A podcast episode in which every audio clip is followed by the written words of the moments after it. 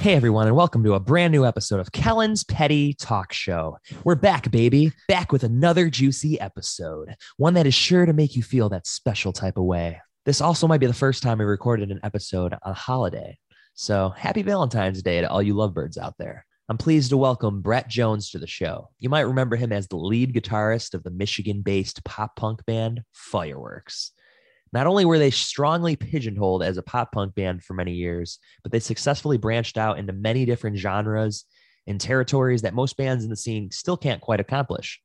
This is one of my favorite bands from growing up as well, so this was a very special episode for me. If you like what you hear on this one, be sure to go check out the episode I did with Fireworks bassist Kyle O'Neill. Also, be on the lookout for Brett's new music project, Super Gloom, which will be dropping straight banger tunes in the next couple weeks.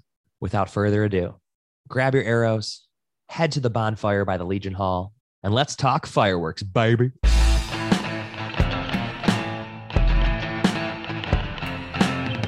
Not sure if you were aware, the other podcasts don't compare. Tell your mom if she's too busy to literally stop what she's doing. I need all ears on me as I interview legends for thee. Now grab your friends, your dog, and your fish. It's time to rip a new episode for the kids. So sit back, relax, and enjoy the show. Welcome to Kellen's Petty Talk Show. Sit back, relax, and enjoy the show. Welcome to Kellen's Petty Talk Show.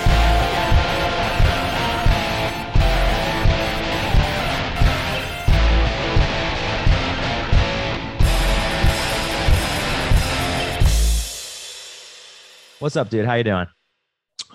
you know, not very well, but I'm having a good time. Oh, what happened? Who hurt you? Nah, I'm just joking. I'm good. How you doing, bro? Thanks for coming here. This is awesome. yeah, man. So, since the band has been on vacation the last seven years and even pre hiatus, you've been living your life out here in LA. How have you been enjoying living here? Yeah, it's good, man. I've been my me and my wife started dating almost 13 years ago, and then she moved out here like six months later. So I was Oh, wow. out here basically since then, but I count moving here from like when we got our apartment, which is Mhm. almost 12, 12 years ago. Shit. Wow. So it's I you know, it's home. Mhm. what some people might not know is that you actually cut here here in uh, Los Angeles, and you actually cut my hair, which is sort of how we met. Yeah. Uh, do you have any like weird or funny hair cutting stories? yeah, but I can't just pull them out of my ass, man. like I don't has, know. has anybody ever been like a dick to you Oh yeah. just we, like just weird shit. Like it's, it's a lot of times it's like moms Yeah. like running their hands through the kid's hair while you're like got scissors in it, just like stupid shit like that. oh man nobody's ever been like damn you butchered my fucking hair There's been it's more like a miscommunication. Like I'm pretty Yeah. confident in my work. and, yeah Like sometimes it's like the people who don't they kind of come off as like not giving a fuck about Yeah. what's going on, but they're doing that in defense of like the fact that Yeah. they really give a fuck and they're uh, they're like self conscious about that, and then you like figure that out real quick. So now I'm just really when if I pick up on that, yeah I'm like, okay, we're looking at picture, you know, I make sure I know what's going on, but or if they like let you roll with it and then at the very end they start to complain like once you're done yeah, yeah, definitely get some some freaks, that's but annoying they weed themselves out. so your wife's a stylist too right Yeah, she does mostly. Yeah, she does women's hair. for- is, is that how you got Oh, into it or who, who was into it first she yeah she she was into it first. okay. Um, I've always been kind of like messing around with hair, but I've only been doing it professionally for like six years. Mhm. and i know you uh, drove for uber and lyft at one point during the latter Oh, part of yeah. fireworks Fuck yeah, dude! did you have any other like funny side jobs while you weren't on the road I was constantly doing weird shit, man. Trimming weed, really uh, growing mushrooms, ma- mailing illicit substances back and forth. Um, yeah, man. We're, uh, I was like a loader. I've done like every job. That's how. That's that's what kind of how I got into hair too. It's just so much yeah it was like three months of touring and then you got like three weeks off and you made no money And so you gotta Mhm. like figure out how to like make rent And just it was- hustle. yeah Yeah, that's crazy. Have you ever done mushrooms? oh yeah Of course. that was the best Yeah. reaction. Uh, my roommate Josh just did it like a couple weeks ago. We went on this hike, and I think he did it like one time before, but it was really weird. He was just kind of like laying on a rock, and we were just we had to like wait for him for like a, a couple hours. was it good I have a good time. How was it, Josh? You can come talk. Come here. It was, it was amazing. Oh, How was your experience? Um, it was awesome. I sat on a rock and for quite a while, and I felt like I could have sat there for hours, but I knew that you wanted to leave. And I knew that Sterling probably didn't want to do that either. So I was like, we should probably leave now. And then we went to Chinatown. Oh yeah, that's right. We went to Little Tokyo. That was fun. you ever been there? It's pretty fun. Little Tokyo. Yeah. Good food. Oh, So uh, you're actually like incredibly invested into fishing as a hobby nowadays. Like, what got you into that? I've always been fishing, man. Really? Growing up in Michigan, it's just you turn like ten. It's like, well, do you hunt or do you Mhm. fish? What's the lake there? Lake Huron. Oh, Or- it's all the Great Lakes. We're we're next. Well, we're next to Lake St. Clair, which is part of the Great Lakes chain. Mm-hmm. Uh, Detroit. So north of us is Huron, south of us is Erie, and then that's Mhm. and then St. Clair River connects to the Lake St. Clair, which Mhm. turns into Detroit River, which turns Yeah. into Erie. Yeah, we have Lake Erie back in Buffalo. That's the one we got. Yeah, so you're on the east. So Erie's we get the other end of Erie by us. Oh, okay, So interesting. Erie's only like 40 minutes from us, Mhm. but we fish all the little ponds and lakes. Mm-hmm. So you've been putting out this new solo music recently under the name Super Gloom, or you're about to put it out. Yeah. And the EP is called Penance One. Yeah. When does that come out? Uh, the first song comes out the 23rd, and then two weeks after that, and then three weeks after that. I think that's the order. Awesome. Ky- Kyle literally just texted me. Did he? Yeah, I'm not going to respond right now, but that's Yeah. fine. Um, so you, s- you said like each couple weeks there's going to be like a new track coming out. Yeah, yeah. Okay. I really like the sound of it so far. Like the synth that comes through on like American Jesus is super cool and very punchy. Thanks, man. So where'd you get like the inspiration behind all that music? Um, you know, I'm always writing music. Uh, Mhm. so it's just kind of recording my own stuff. I've never worked with like a real, like a like real something an asshole, but like a producer. Yeah, of who, course. Like really produce my shit. and I'm kind of a control freak, so Keep it independent. um, yeah. But I've been. It's actually one of my because we own a boat, and one of my boat partners, he's a Mhm. producer, John Joseph, not Mhm. of Chromag fame. um, we never worked together before that we worked together with this and uh, yeah it worked out really good so he's a synth and bass and Mm-hmm. then produces it records it Mhm. and then we just hire a drummer in and i i do everything else and he lets me be a control freak it's good Did you have any like main influences behind like the sound of it, or just kind of just a hodge- hodgepodge of everything it's you like? just a hodgepodge man i mean That's cool. big huge influence would be dave Bazan. Mhm. a lot of that Did you ever hear of like Same. Elvis Depressedly? yeah elvis presley's pretty cool Yeah, I was actually thinking of that when I was listening to it. But you're like obviously like a lot heavier than that. that's But- cool i'd never been could, compared to him but i Yeah, that it's, dude rules it just made me think of that.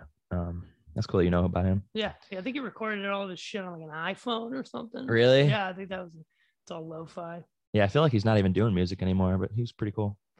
I met him once; he was cool. Yeah, he's a young guy, right?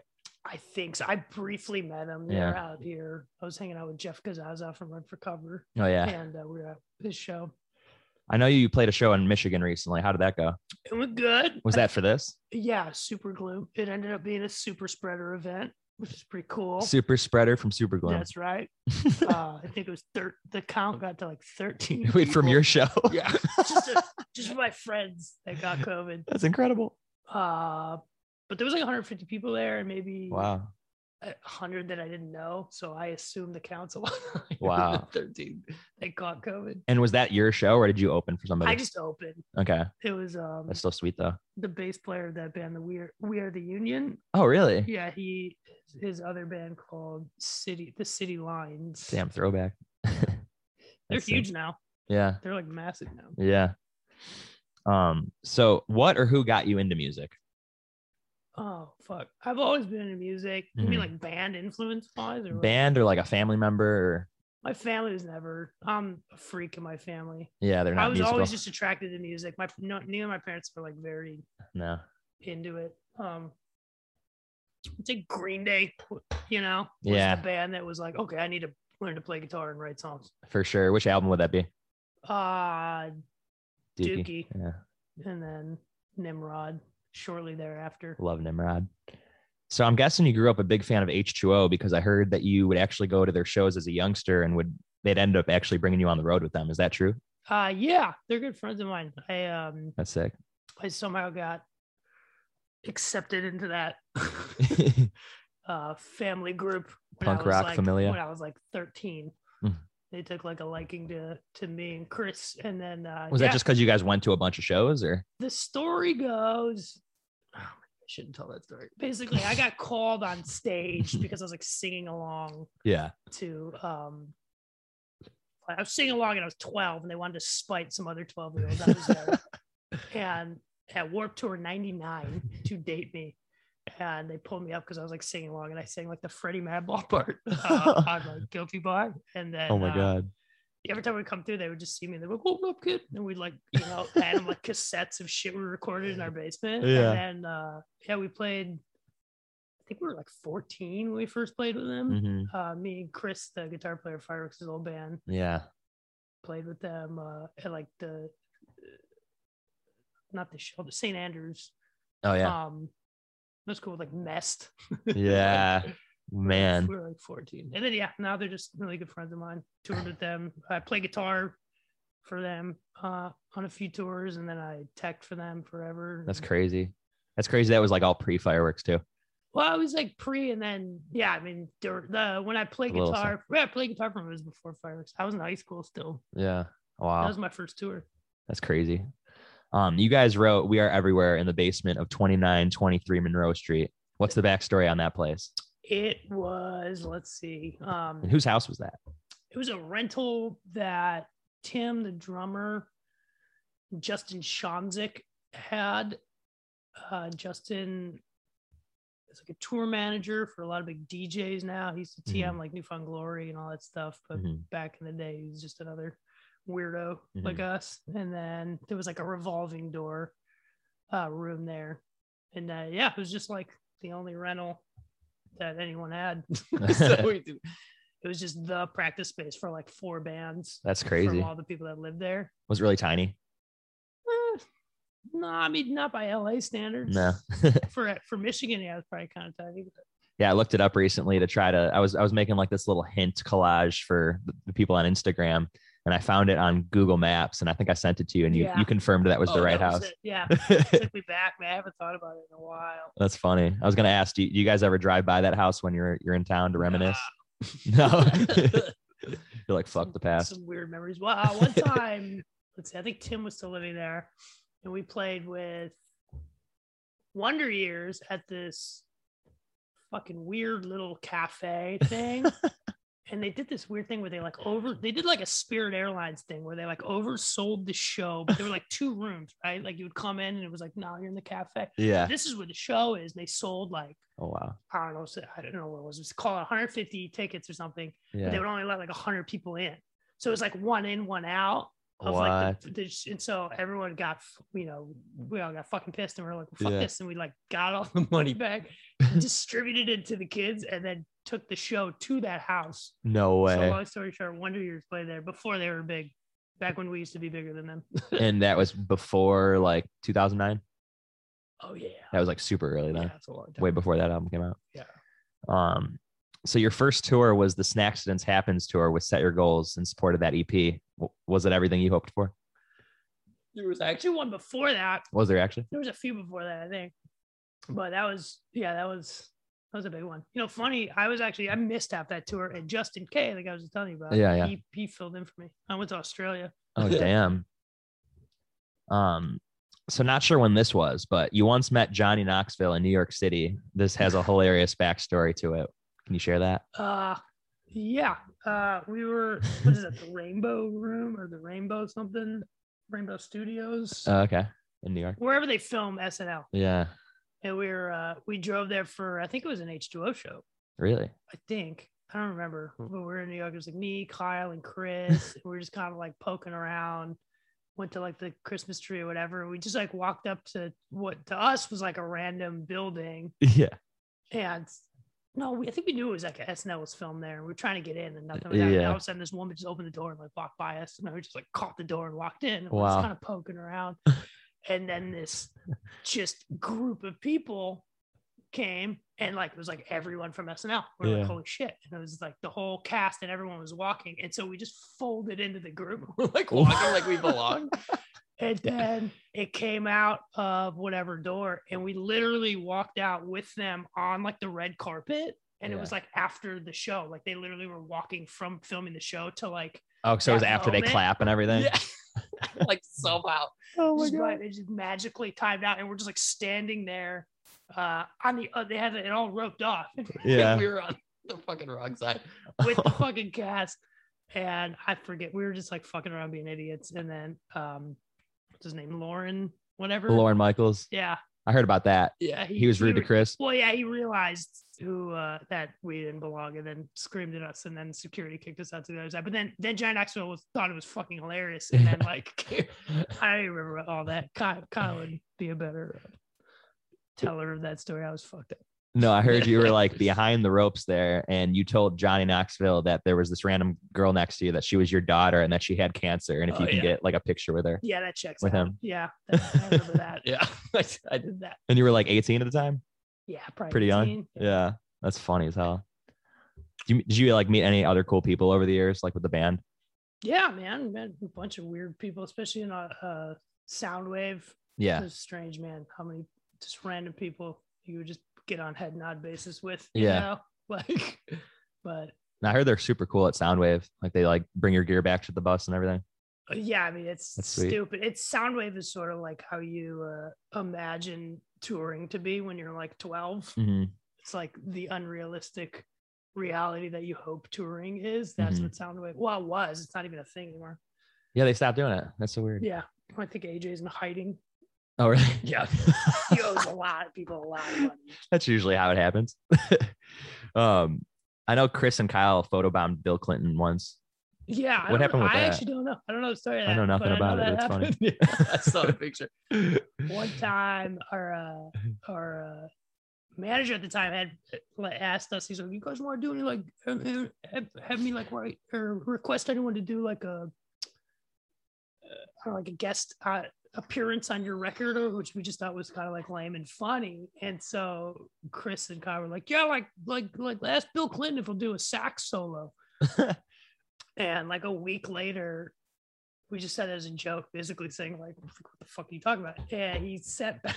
It was like an official from Bill Gil- Clinton's people. Like it wasn't from Bill Clinton, but it was like had like the the watermark and everything. for Yeah. Bill, and it was just like, like we wish you well with the record, but unfortunately, Bill Clinton's going to be busy and won't be able to perform saxophone on your upcoming record. But we wish you the best. It was pretty funny. I do remember actually hearing about Yeah. that. Now I completely forgot about that aspect of it. That was a good one. The sax part's funny. Um, so you got to record with Chad from Newfound Glory on your debut record. All I have to offer is my own confusion.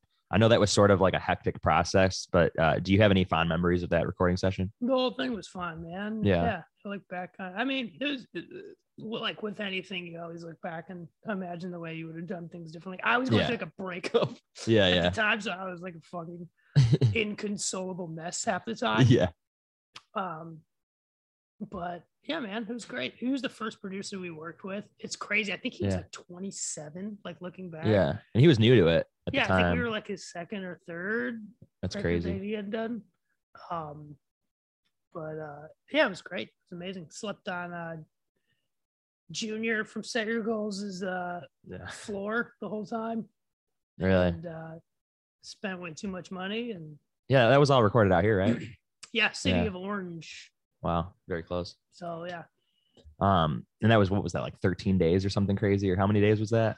yeah, it's something. That's so fast. It, it was quick. yeah, to us, it was forever. yeah. And I know you guys consider that more of like a collection of songs more than like an actual record at times, right?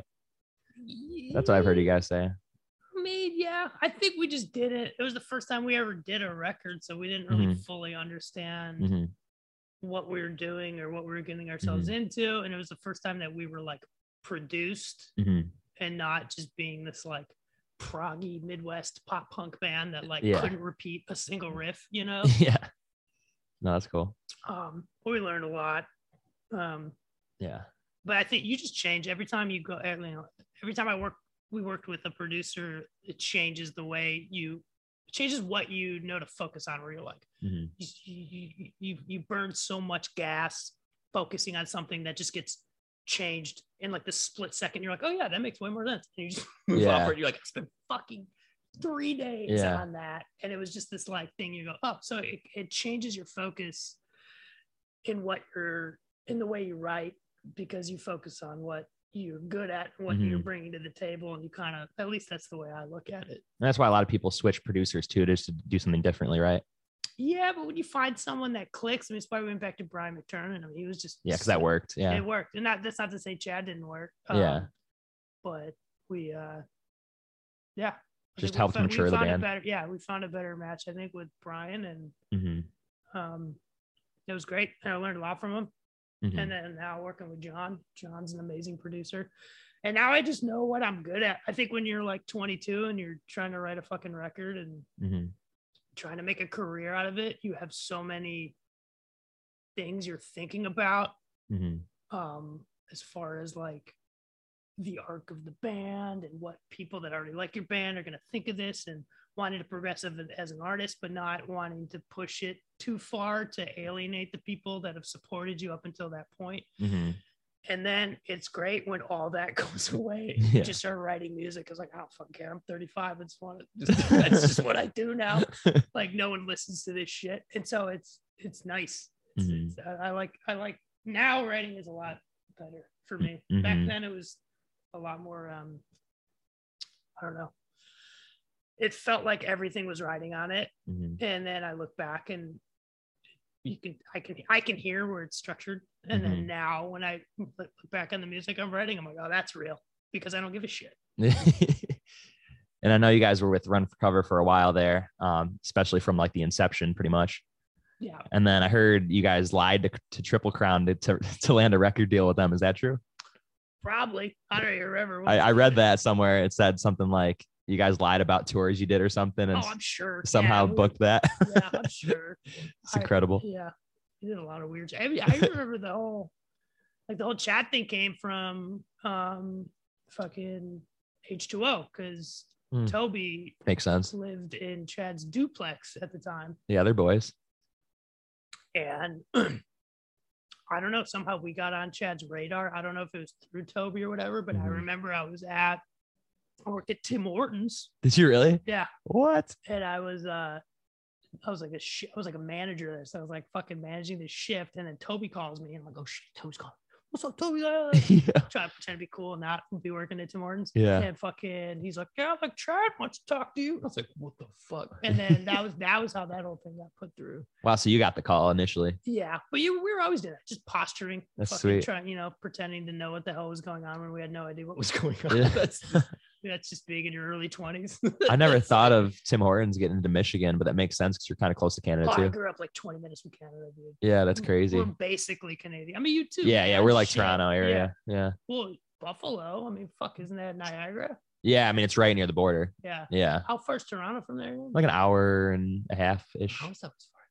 Not even maybe. Yeah, hour twenty. It checks out. Yeah. So, did the same guy that shot the album art for "All I Have to Offer" do the uh, Bonfires EP cover, or was that a different person? Um, no, the bonfires, the the chicken running around. Yeah. that, I think that was actually Mitch. Okay, Um, who was also from Michigan. I always wondered. The problem is there's actually a bunch when you got the actual I don't know if you have the actual vinyl. When you get the vinyl, there's like a bunch of cards with it because it was like Yeah. a bunch of alternative. The idea was that we were gonna print like uh, fucking like 10 different actual EPs and then we just you just gave up on that yeah, idea. we're like, "Fuck it, we'll just like make postcards and throw it in it. And uh actually Mike did one who did Yeah. all the gospel art and the super gloom symbol and the yeah. um but yeah there, there's actually a bunch of different um covers covers for that That's cool. but uh Yeah. i'm drawing a blank on who shot yeah, The, the covers. chris no, it's all good. Um, my buddy Kyle, uh, he used to do Broken Rim Records. I don't know if you remember that. no Uh, he, I think he booked you guys a couple times, but he actually has like the full vinyl collection. He's got everything. Like oh even Ky- you said kyle Kyle Tedesco. yeah okay i remember he's the book that said like mohawks Yes. Yeah. Yeah. Yeah. He's Tat- cool, dude. tattooed dude right Yep. yeah no, i remember Dude, he just got like a neck tat recently. He looks fucking insane. He's got It's like good. this Halloween one all good. over his neck. you, you gotta go you gotta you gotta be overly tattooed now to be subcultural You're the fucking like barista at Starbucks has like a forehead tattoo now. Exactly. You just black out your whole face. dude. I know. Like 20 years ago, you couldn't get like many. if you had a forearm tattoo when Yeah. I was like 20, you're like, That dude's fuck. That dude's down. That guy that fucks. guy's, guy's fucking crazy. Yeah. Stay away from that dude. um so yeah, like a mere couple months after the Bonfires EP came out, you guys debuted your s- your sophomore record, Gospel, which celebrated 10 years this past year. You know, just thinking about that is just insane. So, you know, it feels like yesterday. Um when that like initially was set for release, it actually got leaked. How did you guys react to that situation? I honestly don't even remember. No.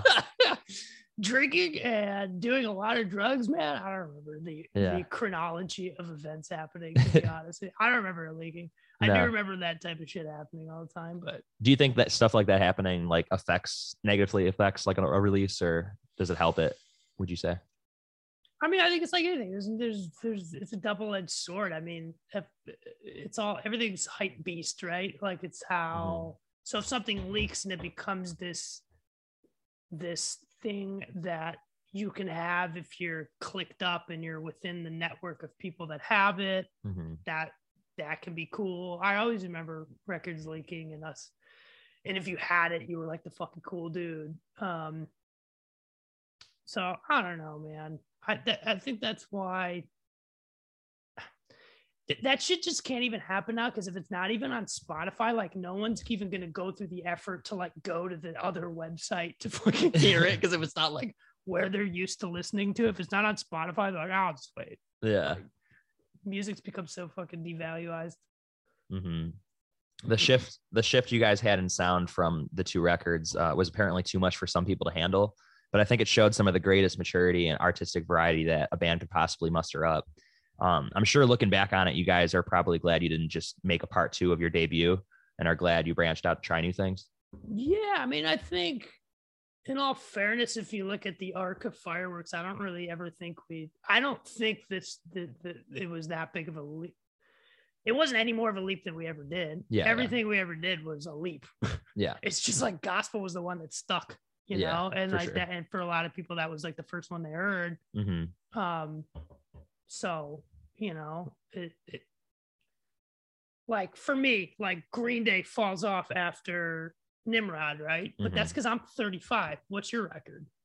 Uh, probably the same actually. Oh, is it? yeah, Okay. because that's I, I yeah. But I got, usually, I guess my point is like as the a- as like the every generation has their record with like a certain band that's Yeah. continuing, and like a band like Green Day is a great example. not comparing us to Green Day because yeah. but I- we yeah we pu- we pushed it but i don't think it was that ridiculous still Yeah. it just didn't hit as hard i still don't think it's as good of a record as gospel personally Mhm. but that's just me um but yeah hmm it, it, it also it's just it, it definitely like killed the band because it was like we we we fucking plateaued even gospel like gospel it was oh gospel's the record everyone hated fucking gospel when it came out Yeah, well, that's that's- what no one fucking remembers is that Yeah. when that fucking record came out we were like detroit we Yeah. were like that like jun- and then all of a sudden we are like this indie softcore band everyone fucking hated it Yeah. and then over like pushing it for like a couple of years now all of a sudden everybody liked it Yeah. and because we're like the mature you're weak you wear glasses now Yeah. pop punk band and then we pushed it again everyone hated it and then we blew up and died so like maybe if we pushed that record longer it would have been revered more i don't fucking know but It seemed to blow up pretty quick. I remember that. gospel Yeah. Like at least in Buffalo and like that area, I feel like people got it. uh i don't know from our from our perspective it didn't No, took like a No. couple years. it took a while for people to like it. Like all the, I mean, also too, I think you know when you're in a band, you start you Mhm. read all the, the nerdy. I don't know what the absolute punk and punk news equivalent is in Yeah, I remember that. 2020 fucking too. But like, I did at least. I I hyper watched all that shit. and you're Really? Only watching, you're- you know, you're you're hyper aware of the opinions of like yeah. the the, s- the nerds.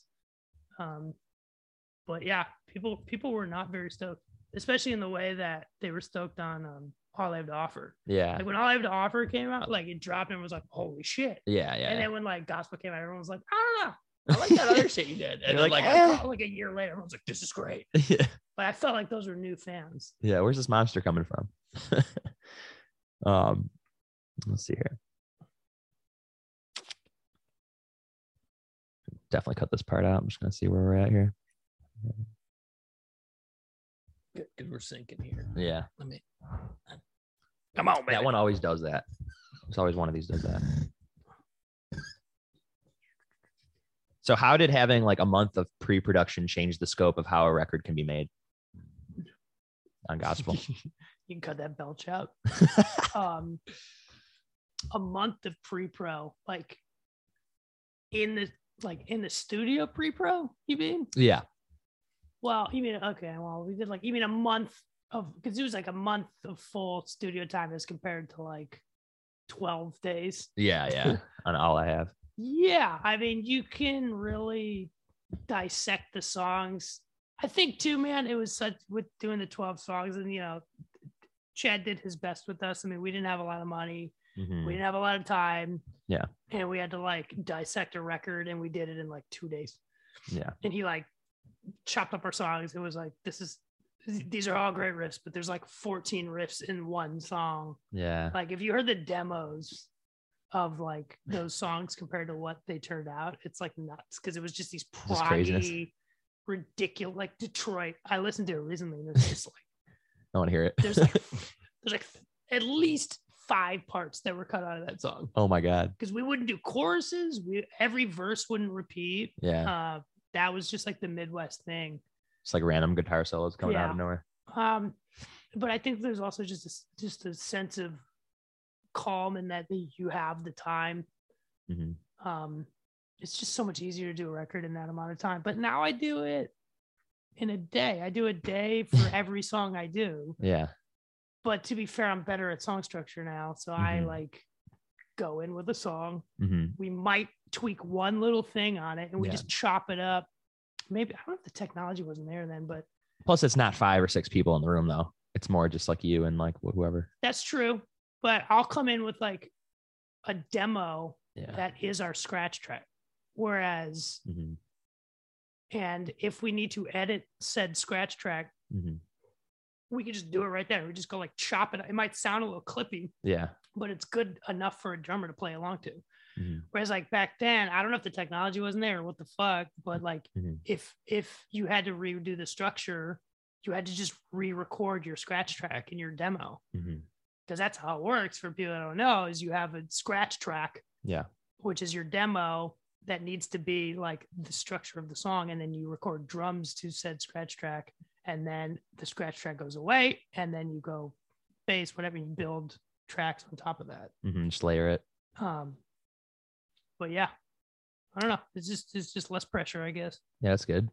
The artist that you guys had do gospel also did O Common Life. What's his name again? mike burdick michael eugene burdick And he's also in town right now. You said Mm-hmm. right? he is he's uh, one That's of my pretty best cool. friends came to my birthday uh, dinner two nights ago Oh hell yeah! Oh happy belated by the way. thank you oh fuck Yeah, I felt bad. I was like talking to you that day on the phone. I didn't know it was your birthday until somebody posted about it. I was like, fuck. i don't make a big deal i was just working yeah, yeah. i don't give a shit I'll, I- I'll remember. the, the birthdays just become depressing man exactly. Yeah. mid 30s dude No, You're just uh, like, fuck. I hear you on that one.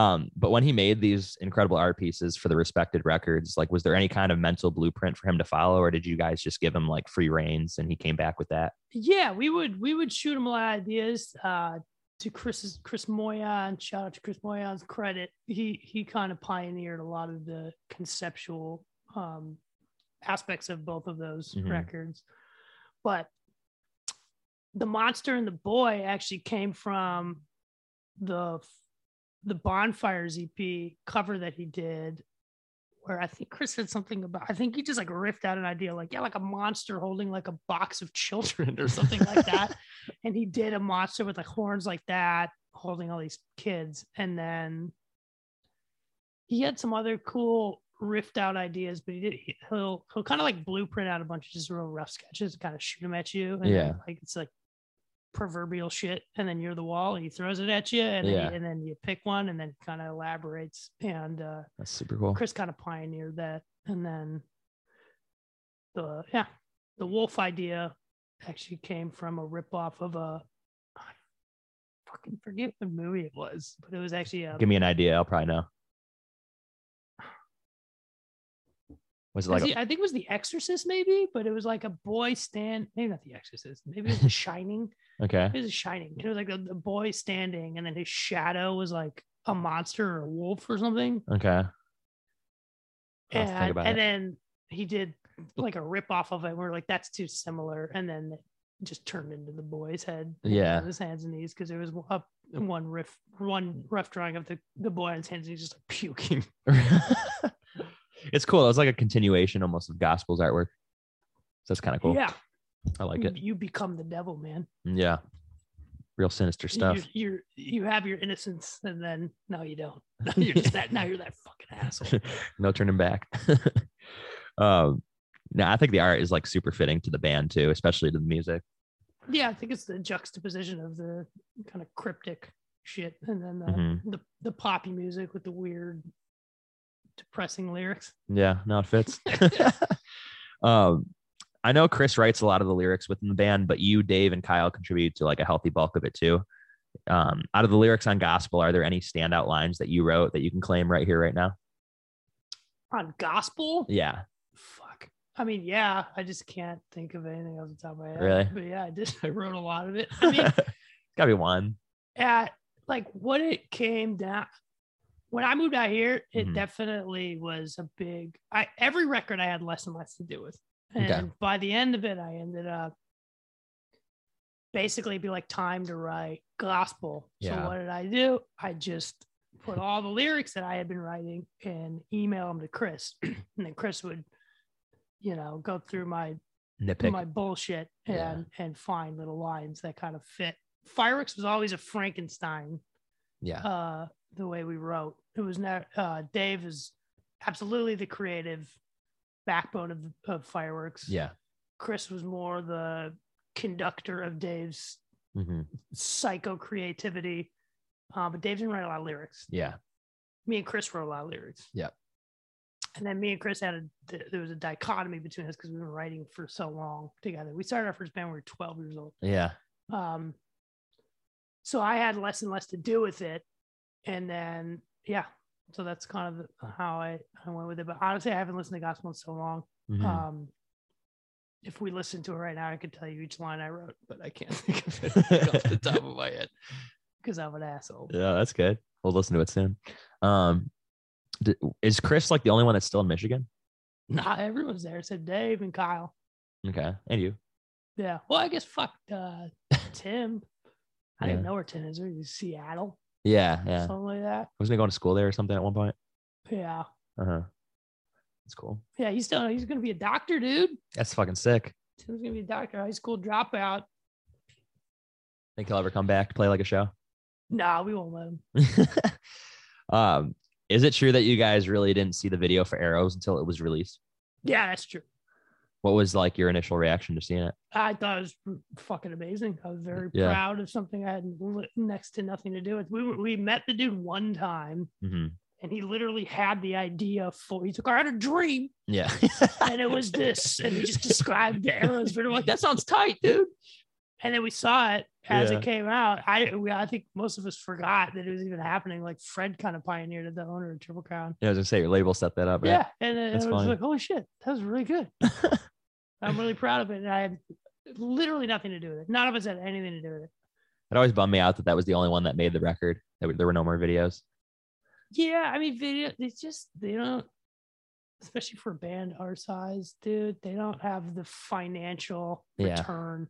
No, for sure. Like a fucking video, like even that one probably costs like 10k. The goddamn record Yeah, costs yeah. like 24. Like, Yeah. you know what I mean? yeah, it's a Like- lot. like we could have just recorded another fucking record Yeah. for that much money. I feel like nowadays though, I feel you you can make videos for less now. You can make them for less, especially without filming, because you could just have some nerd in his room who could just Do it, yeah. do it and has his system dialed so he can knock it out in a Mm-hmm. couple days. Uh, but like filming like that, that I mean, that was That was like a movie. That was like amazing. a movie, and it was like kind Yeah. of like student filmy. yeah, Um, that I don't know where that guy is now, but I'm sure he's successful. yeah. He was very good. No, he was great on that. Um, so "O Common Life" came onto the scene as the band's most emotional record yet, and when paired with the extended hiatus, it kind of left a void in the hearts of the many fans of Fireworks. Uh, it, it had some of the most painfully honest lyrics and a lot of really dark theming going on. How did the songwriting uh, process change a bit with this one?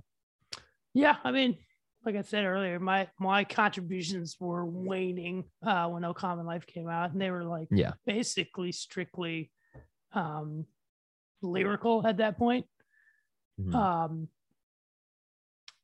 but yeah, I don't know. I mean, what was the question? Uh, like how did how did the songwriting process change a bit with this one, with how it was just like a lot darker and just sadder? We were all in a really dark place, man. It Yeah, was just a shitty place. I mean, Dave's dad had just died. I think everybody knew we were kicking a dead horse as far as like the band was Yeah. concerned, but at the same time, every time we do a record, there's like this. Every musician know every song you release as like a published musician is like a lottery ticket. yeah, And whether you want to admit it or not, in the back of your fucking head, you're like, maybe this is the one. Maybe everyone's gonna fucking stop. And listen yeah. so there's that. But at least I was, uh, I can't speak for everyone else, but I was jaded as fuck and just Yeah. like a very, very high functioning alcoholic at the time. Yeah. Um, yeah, it was dark. We were, we just, were, we were touching on a lot of, uh, a lot of the death stuff was Mm-hmm. obviously Dave's dad Hmm. Yeah. and uh, me and Chris. Uh, we started our first band when we were 13, Mhm. 12 or some shit. Yeah. And the guy, the kid, we were trying to teach to play drums for us. Who was like our best friend was hit killed by a car. Yeah, you got that. Yeah. And so there's this meshing of the two subject matters that like unless you're us, you can't really tell the difference of who we're talking Mhm. about if it's like Yeah. about Dave's dad or if it's about Tom. Mm-hmm. Um, but It's all coincided kind of on the same topic.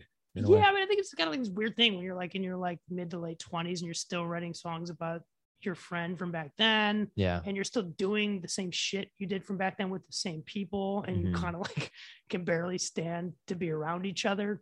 Yeah. Um, and I, I was at least that was my perspective, and I'm always the uh, dramatic, shitty, hard to deal with one of Yeah. fireworks. lay that out there. Um, but yeah, man, it was a it was a tough record. I think I think it was also we didn't care as much. yeah. Not from like a we didn't care as much about I think because we all in the back of our heads knew like this is probably the last one we're gonna do Yeah. that like we weren't we didn't care as much about the arc Yeah. as far as like what people who listened to us thought. We Or were just like meet the making, we were just standard, making yeah. music. We were just like whatever. This there's this song, Yeah. you know, like Woods. We wrote in the studio. We Yeah. wrote that song just like we just like shot that one out like an Mhm. afternoon, Wow. and that's like one of my favorite songs on the whole record. That's a great one. Yeah. Um, and that once again, it's like weaving. It's it's all about Tom, but Mhm. there's like a couple lines that kind of like allude to Dave's dad for no fucking reason. Yeah. But yeah, No, I know people were complaining. I think the, the first single was Glowing Crosses, right? yeah, Yeah. I feel like people were complaining when that came out, but when the whole record came out, like they got on board with it. And I feel like people were just worried in general what was going on with the band because it had been like, you know, three, three or four years between records or something like that. Three years. yeah. We we we just fucked up a lot to be honest with you. like as far as uh, we should have made more music. We were from the the era of bands that just grinded, like Set Your Goals, and Yeah. yeah. Strong, and Polar Bear Club, and we thought the only way to success was to grind out and tour as much as possible. Yeah, and yeah. we were always because we could draw. Everyone wanted us on their tour, and then we were always. Af- I don't know if we were afraid or just never. We never did our own. We only did like two headliners. Yeah. We were always like True. supporting other bands, which I think fucked us in the long Mhm. run. But Except for Well, like yeah. tour, like touring with like the Wonder Years probably helped you though. Like bands like that, right? uh, yeah, I mean, towards the end, You toured a lot with them. we did, Yeah. but we toured a lot with them when we were like bigger than them, which isn't saying much Yeah. we were very big. Yeah. Yeah. Like the Warriors just did like this quantum leap past us. yeah. And then there's a, I don't know. Yeah. I love touring them. That's the other thing is you just want to tour with your friends. Yeah. You guys do a but hell you're out just of like, that. Are, Yeah. you, are you really making progress? Yeah. Or if, you know what I mean? hmm Like, it, I don't know.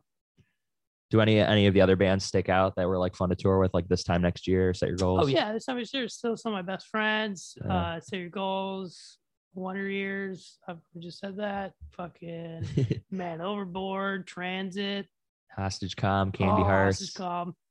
You, you two were at Polar Bear Club ever? Yeah, oh, yeah. yeah, a yeah. lot with Polar Bear Club. Fucking love them. Great people. I kind of claim them as like a like a hometown band because they're from Rochester. Yeah, Rochester's not too far. Yeah. Good people. Such Love gold. Goose. Yeah. Such gold. Yeah. We, we didn't do too too much with Su- such gold. We did more festivals with them. Yeah, they're they're just from Rochester too. Yeah. Yeah. Um so when the band's hiatus began its journey into the unknown, were you worried about what was to come next in your life? Fuck yeah. It was like a, Fuck yeah. it's a existential crisis, man. Yeah. Your whole identity, because I mean that's kind of why you like hang out for so long too, right? Like we- Yeah. your whole i- my whole identity was wrapped around touring and being in a band, and without Yeah. it, I was I think I was 29 when Fireworks broke up, Oh, damn. and like you're It's like what's you're literally a next? loser. You're a loser without your band, and then Yeah. the band's gone. You're like fuck, I'm a loser. yeah. Um, so yeah, there was just this pair, uh, but I just hit the ground running and tried a bunch of shit and just realized real quick that I should attack barbering. So Yeah. that's what I did.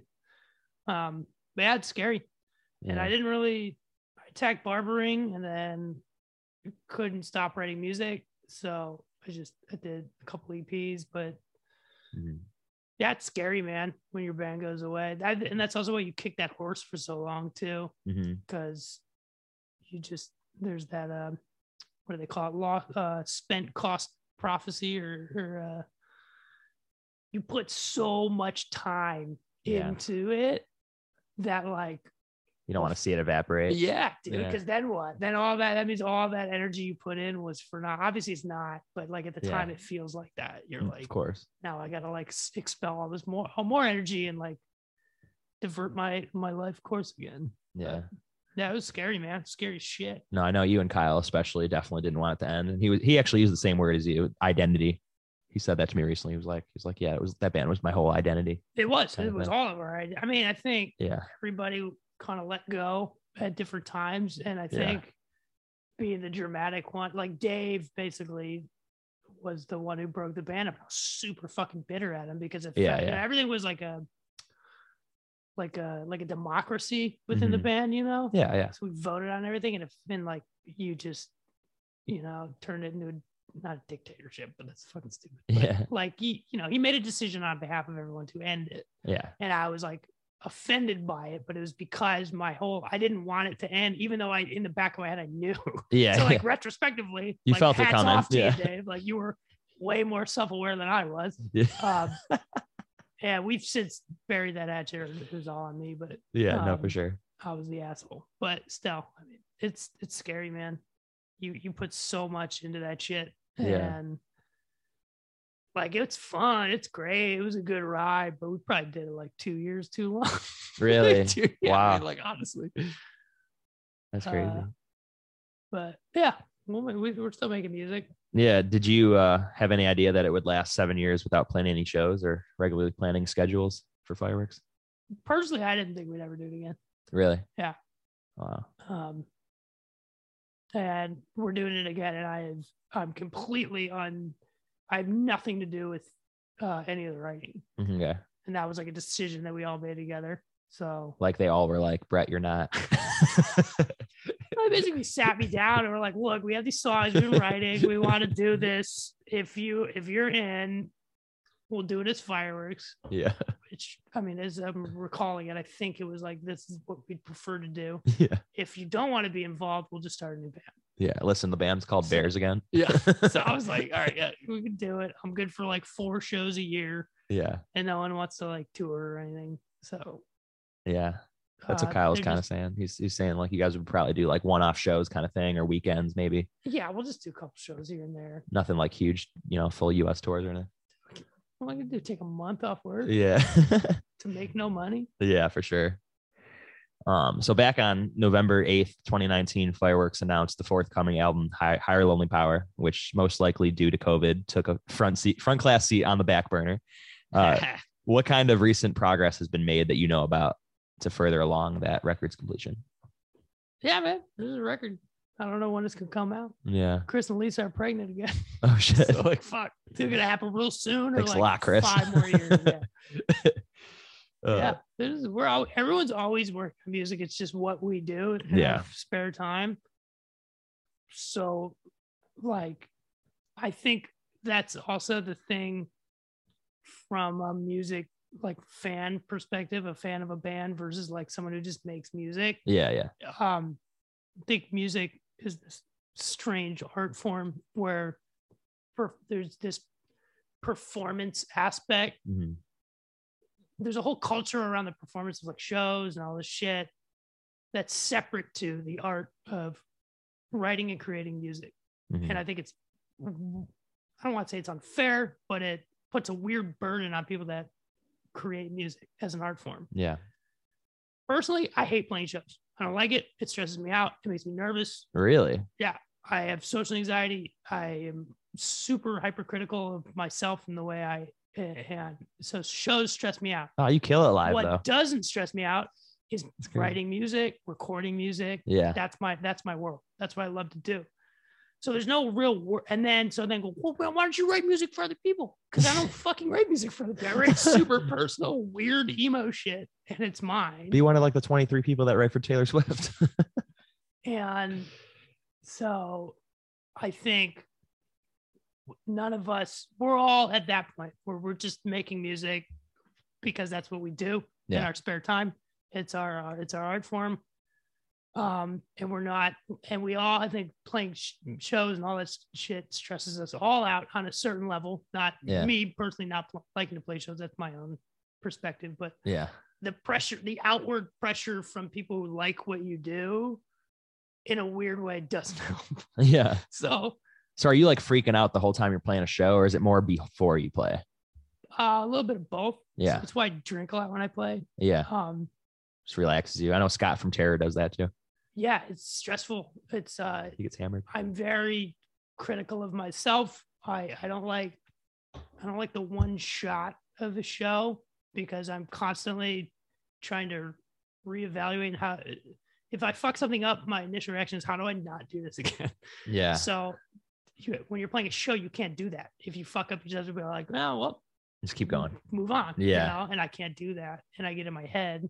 So you, you like literally miss misplay one note. You're thinking about that for the I rest of think the, the show. whole world heard it. I'm like, everybody in this room's like, that dude sucks. oh no. Um, but it's just not. And I got better at it when I was playing all the time. And now I don't play a lot. oh, you don't? I mean, I play a shitload, but I don't play shows a lot. Yeah. Yeah. playing live and playing is just two completely different things. And that's sort of my grand point is like, Yeah. there's no other art form where performance, cr- the, the initial creation of the art and the performance are intertwined. Like if, if you see a play unfold in front of you live, you don't assume that every person saying their line wrote that line. You know, someone Yeah. else wrote it. You know, that there's an actor if you watch a movie, even though that's a bad example because it's not live, Mhm. you don't assume that that person came up with that line. Yeah. Um, if somebody sings a song, everyone's everyone's like shocked to learn that someone else wrote it because everyone just assumes that they wrote it Yeah. and that they're performing it and that they're doing it live and that and there's this whole there's so many like if you did like n- m- Mike Burdick is not tasked with touring the country and recreating his his paintings no, in not at front all. of people Yeah. Yeah. like that's completely ir- like not a Doing thing that's hologram art attached now. to any- yeah so I think that's that that's only something I've come to terms with in my later years that I'm just like because it's so intertwined with it, you're you don't think of it. I never separated those two things. Yeah. Until like I just wasn't playing shows and so much time went by without me playing a show and I didn't have this inkling to do it. And I was still writing and creating and feeling Mm-hmm. really good about what I was doing. And in fact, I was feeling better about it. And I realized I'm like, oh shit, like playing shows, all it does is remind me that like people are judging me. Yeah. people want to like people expect something out of me. I hate that. I Did just wanna- anybody else in the band get that? No, Kyle loves performance. Yeah. Um, I feel like the singer would think- get that the worst usually. yeah, I, think, I mean, I haven't had this conversation with Dave, but I, I think he would agree on some level with what I'm saying. I, I can't, I don't want to speak for him, but yeah.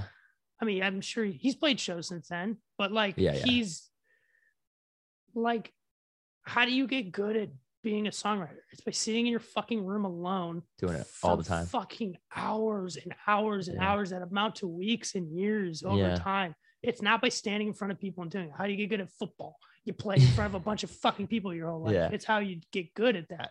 Yeah. So I think like there's a lot of people that probably think like I think about this shit, but don't even realize it yet because Yeah. because you you write music, you record the music, you release the music, and what's the next step? We gotta play. When's the next show?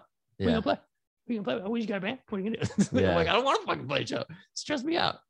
Yeah. It's like, listen to it. If you like it, cool. If not, I don't know. I don't want to hear from you.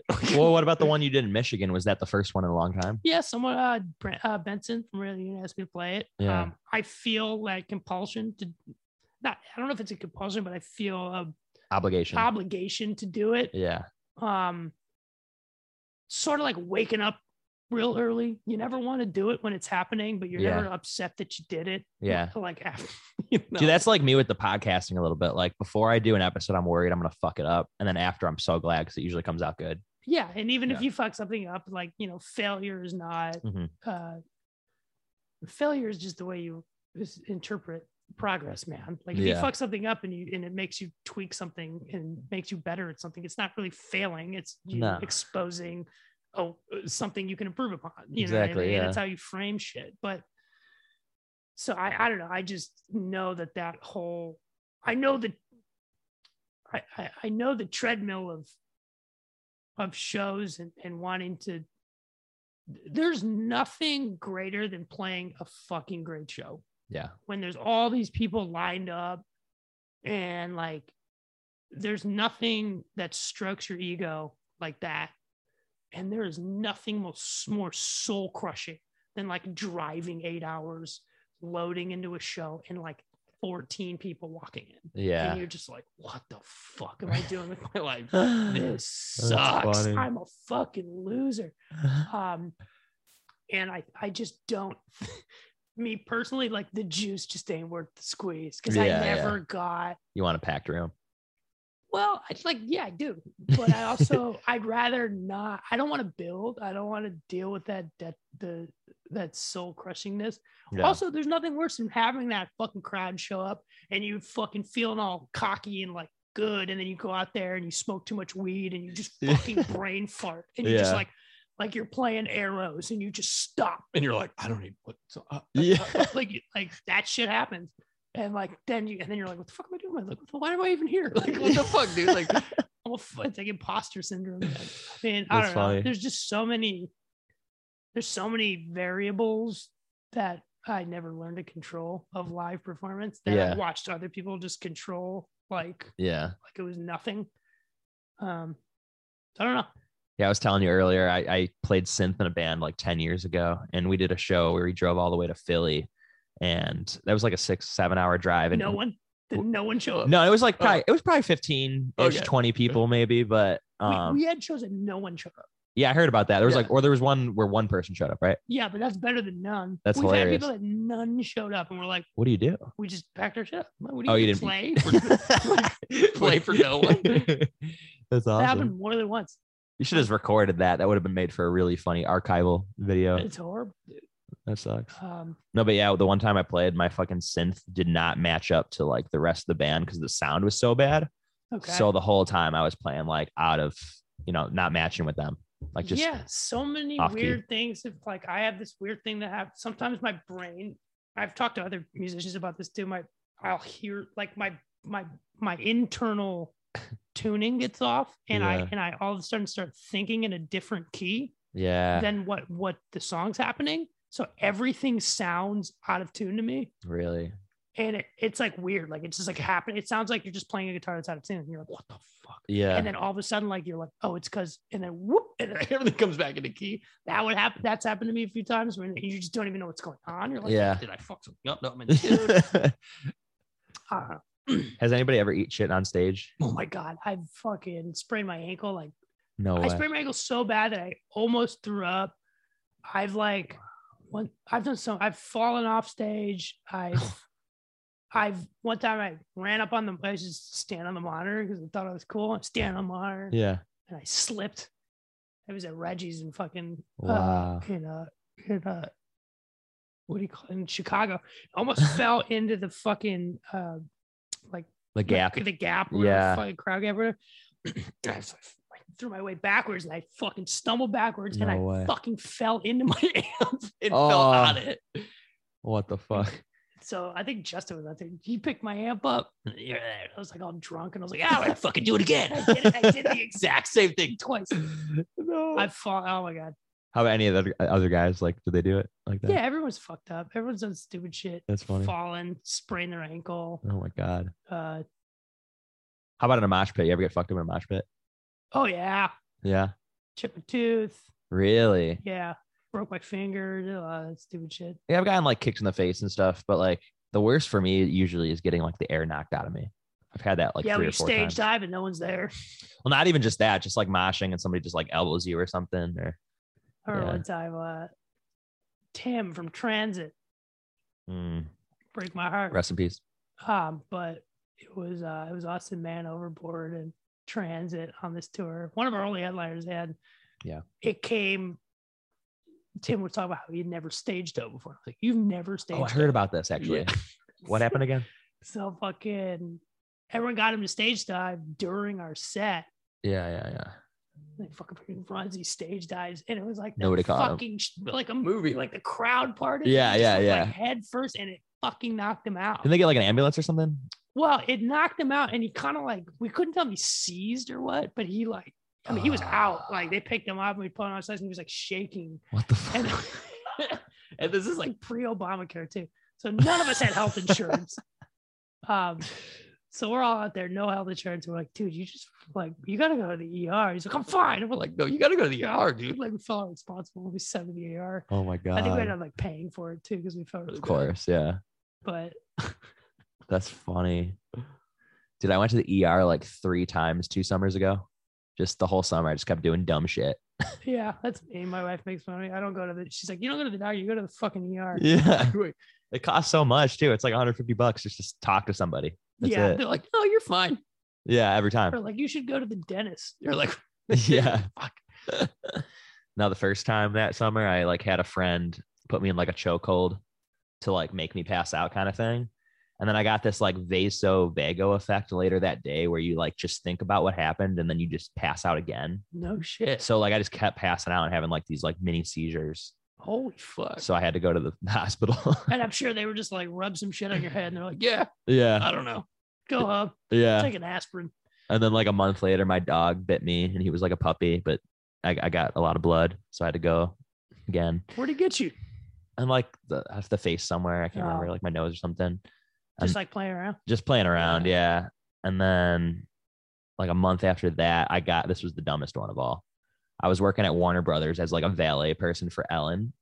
And fucking, I was, we would like listen to music all day and like headphones. And you know that little silicone piece that's on the end of your headphones? It got lodged in my fucking ear.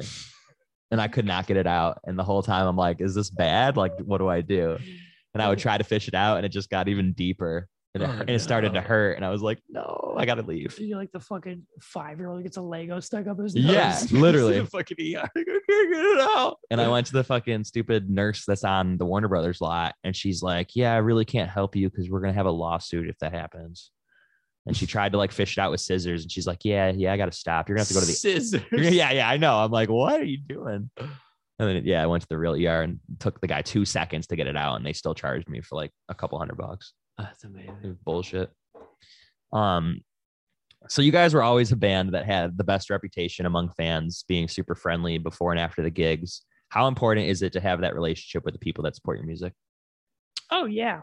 That's, I mean, there's nothing better than someone coming up and, and just, it's just, it's the, it's the best stroke to your ego, man. Someone comes up and like, because Yeah. that's what music is, right? Like, especially the type of music we do is kind of like in, in- embodying an emotion that's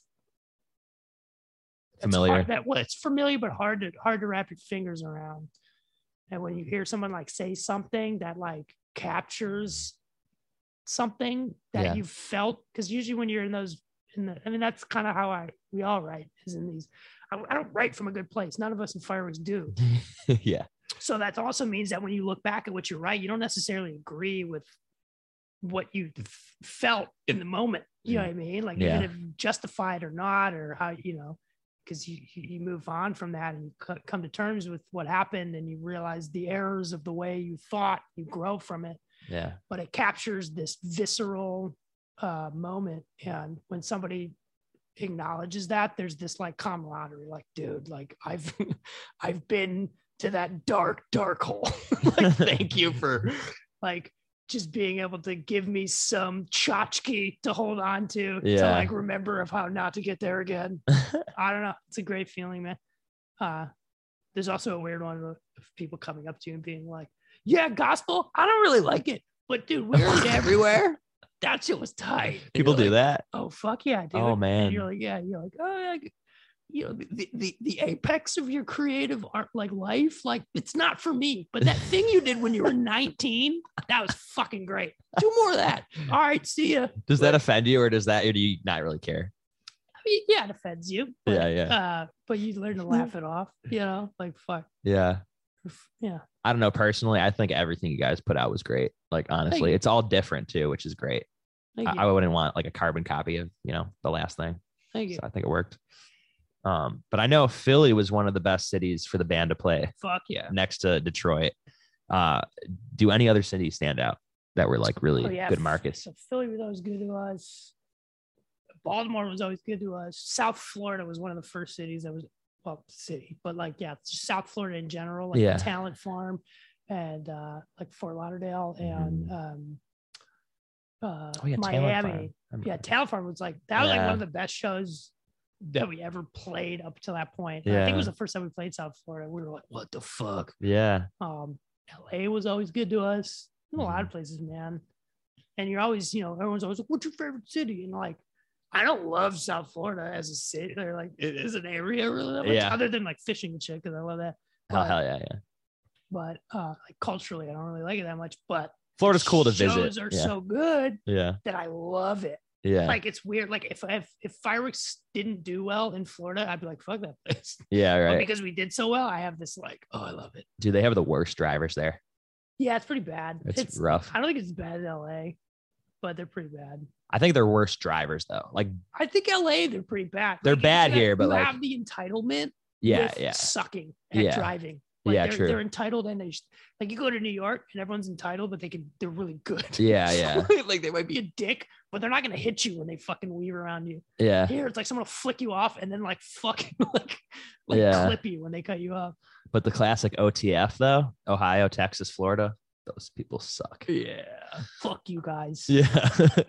Fuck all of you. Yo. Oh, and uh the one time I saw you that was fucking great actually was Rochester at Dublin Ratchet. Dublin Underground. Remember that? Yeah, is that the one next to the strip club? Mm, possibly. Um, Had North opened. I don't know. did we play there with uh like Polar Bear Club? I think it was it was Head North and you guys. I can't remember who else. It was I don't think Polar Bear Club was on that though. I can only think of one place in Rochester off the top of my Bug head, jar. but I know a bunch of we play there all the fucking time. Yeah. There's like burrito place we always go to. Mm. Oh, fuck Mm. no. I have the worst memory, dude. Dog do you ever go to Dogtown or uh Probably. like those garbage plate places? Yes. Yes. Irish play all the Nick time. Tahoe's? Nick Tahoe's or Probably. Dogtown, yeah. You gotta talk to Kyle. Yeah. Kyle's, Kyle's the chronologist. He's a foodie. Uh, He's just the chronologist. He just remembers shit. Yeah. I'm just like I was like the drunk. Yeah. I was fucking drunk. People had to carry you in and out of the show. That's it. Dude, That's that was it. me, man. Make sure I didn't get beat up. fucking make sure I was sleeping at the right spot. You ever get in like a fist fight? Nah, I just got beat up. Uh, you're just like, I'll take it. um, so, what was it like playing shows in Japan? I can ima- imagine that culture shift was pretty immense, but Japan's amazing. that must have been rewarding. Greatest people. Yeah. Greatest people in the world. Such a un um, unrelatable culture as far as when you go being American going there. Yeah. it's just so much shit you just don't you just you can't understand because you're not Japanese. Yeah. Uh but also so accommodating and so welcoming at the exact same time. Mhm. So you get that feel like you go to like any insert any country in Europe and you just like one in three people speak like conversational English. Yeah. Like you recognize like the food, uh, you recognize like the the establishments that are like happening. fucking Japan's insane. Like what? Like we were walking down an alley one time and a door opened and there was a robot. on wheels, looked like fucking Wally with a with a tray with drinks on it, and he goes by, and I was like, "God, look at that!" And he goes by, and it's has a leash, and there's a woman in a bikini on her hands and knees crawling behind it as the door was like shutting. I saw it, What? and I was like, What the fuck was that? And I was like, it was a, it's like a robot. Were you sober then? "For- "No, it's Japan." Okay. Um, That's incredible. unbelievable. Just so much shit that you just Yeah. can't. There's no way for you to understand. Um, like pachinko places don't make any sense to me. Uh, but anyway, and then like you play show. You're also playing venues like the size of your apartment, like right here. You Yeah, got, like, for sure. 80 people, and everyone paid like 150 bucks to be there. yeah, They all buy one shirt, one record. sick. They all like, they know the music, so they like sing along, but they most of them don't know English. So it's like they're singing along, but Yeah. they know the words. It's not like they're pretending to have heard the song before Yeah, yeah. but they don't know the words. And then they're like stage diving and going nuts, but in this really like orderly, controlled, like transactional way. It's like dude jumps on stage, dude turns around, dude points at other dudes, all dudes acknowledge dude, put hands up. I gotta see Dude this. jumps. Wow. they like no one gets hurt. And then song stops, everybody claps, then they go fucking silent. Silent. Yeah, I was gonna say. And it's you can hear your strings while you're tuning. Yeah, they don't talk at And all you between can- songs. And you could say whatever you want in that microphone. And there's like one dude who will know what you're talking about. wow. It's insane because like it's like us knowing Japanese. Do you know a Japanese? We know two Japanese words. yeah, I right? don't know shit. You know konnichiwa and you know kanpai maybe. That's it. That's how they are towards English. And or if they do know something, it's like very planned out. And the way we speak, they just won't understand. yeah. Uh, unbelievable. One of the coolest countries in the entire world. Everyone should go there. I can't wait. I I, I want to go there, Australia, and Australia's Italy. another one. Australia's just amazing because it feels foreign, but it's not. Everyone just Yeah. talks stupid, and the food's not that good. Australia's not good. Food? No. Yeah. Really? Wow. Well, no. I mean, you're not getting any ethnic food there. That's I good. You, see. you'll get like good high end food. It's like Yeah. it's like the UK. Like there's no Ireland But- sucks for food. Yeah, it's uh, Awful. yeah. it- But if you go, like, I'm sure there's some like Michelin star restaurant there that's fucking knock you out of the park. But there's no like, it's like chips and curry, fish and chips, Yeah. shitty pizza and they're like what what's your native food in the UK like bangers and fucking mash and like chips and you know like like your food sucks guys you know pickled eggs is probably the best thing you guys ever did but Japan dude like you'll go to a truck the best Yeah. ramen I've ever had to this day was at a truck stop in Japan No way. just cuz some asshole at a truck stop took his job so fucking seriously Yeah. that his ramen's like like the best I've ever had. He's like world renowned. And He's just some some guy not getting paid extra, Really? just selling fucking five dollar bowls of ramen. Wow. Just takes the shit that seriously. What part of Japan was that? Like Tokyo? That was on the way to. I remember we could see um Mount Fuji, and it was on the way to um Hiroshima. Hiroshima. Hiroshima. Nice. Is it true you guys went out to eat in Russia and the ceiling of the restaurant you were at collapsed? Yep, and no one reacted except us. Wait, It really? collapsed. Everyone went, It's like, oh, and they just kept eating. what the fuck? Yeah. And get like get like water was just coming. Like it wasn't just like a- it was like Yeah, it was, like, flooding, right? initial spill, but there was water continuing to hit the ground. and Oh like my everyone God. just looked. A couple people moved that the water was hitting, and they just moved a couple seats and sat down and just kept eating. And we were like, they just were "What unfazed. The fuck is Weird. that was out of place? It's like Russia's food sucks. So I They- want. They literally took us to a Sabaro. That was at a Sabaro. in Really? Russia. We're like, oh my god. I'm gonna get me a New York slice. We We're all like vegetarian and vegan at the time, and Yeah. it was yeah. a um a uh, hepatitis C. No, was it hepatitis C? There Probably. was some outbreak, and like you weren't. They're like, don't eat the fresh vegetables. we were like vegetarian and vegan. We are like, I don't know. I guess, Oh guess we're my getting God. Pepsi." so everybody was at the time. I remember Dave. We were all like vegan and vegetarian for. Yeah, I knew you over were. that time. Yeah, it What was that like? sucked. And what made you? What made you break out of it? You just missed food. Ah, meat. Yeah, Yeah. No, I didn't give it up for uh, Any you know, reason like cul- that? Culinary reasons. They Yeah. gave it up for moral reasons, and then yeah, he just like I don't know, learned to accept that you know shit dies for shit you like. You know what I Yeah, mean? yeah. Like, I love the idea of people that you know, I think being vegetarian and vegan is a great thing. I'm Yeah, not trying yeah. to insult anyone who is, but Yeah, yeah. to it, you know, and it's, and difficult, it, yeah, it is difficult. And I think people that are vegetarian, and vegan, myself included, don't give people credit enough to how hard it is for them to do because they've been doing Yeah. it for so long. especially vegan. yeah, but then if you go to something like your fucking iPhone, like the amount of suffering that is inflicted upon Yeah. the world for you to own a fucking iPhone, Yeah. for you to like post those self-righteous fucking rants you go on is pretty deeply ironic. So Yeah. I just like caution everyone to Yeah. acknowledge their own privilege and uh Yeah. you know if if if you don't want to eat meat because of moral reasons that's great but you should maybe avoid lithium and When you when you ever were vegan, did you ever like make mistakes or like Oh, eat- yeah. eat shit that you didn't realize? that was part i mean in part uh um for me i started i i was you know very militant and i was a fucking asshole about being a vegan and a vegetarian which is why Yeah. i'm so aware of when people are doing it towards me now because i was that person Mhm. um so i see the moral gap between me and that and i feel like not you know a, a, a sense of responsibility of pointing it out and pointing out the flaws in the logic but um the thing that we were on like PETA 2 compilations and shit. We were on a lot of people from PETA and Yeah. not a lot, but like enough. And I remember, and a lot of just like fucking militant vegans and vegetarians. And I remember being around them. And there was a point in time where I was vegan, but if something came and there was a mistake made in the food that I ordered, I would just eat it because my logic was, which I still have this logic, like if you bring me the wrong plate of food, I'll just fucking eat it. Yeah, you're not gonna I'm send not it gonna back. send it back. I'm Yeah. not because it's here, and if I send it back, you're gonna throw it out. yeah. And what's worse, me eating cheese or you throwing out cheese so that I can eat something without cheese on it? Yeah, for like, sure. like what point are you making of that? Other than Wasting food. yeah, you're just wasting food. Yeah. Um, True. and I remember people jumping down my throat about that, and that was the genesis of me just getting away from that logic and just starting to realize like Yeah. man, like you know, I, I remember somebody. I remember somebody too. I was drinking a fucking Arizona iced tea that had honey in it, and someone was like, "I thought you were vegan." I was like, "Yeah, I'm vegan." They're like, "You know, there's honey in that, right?" I was like, "Honey? and they're like, Yeah, honey's not vegan. It's from, from an animal." I was like, It's "The from bee." bees. And I remember I like point. I'm not gonna say what band, but I was like pointed at their van. I was like, "How many dead bugs are on the fucking grill of your car right now?" Oh, It what took- band was it? Took you to get. I don't know.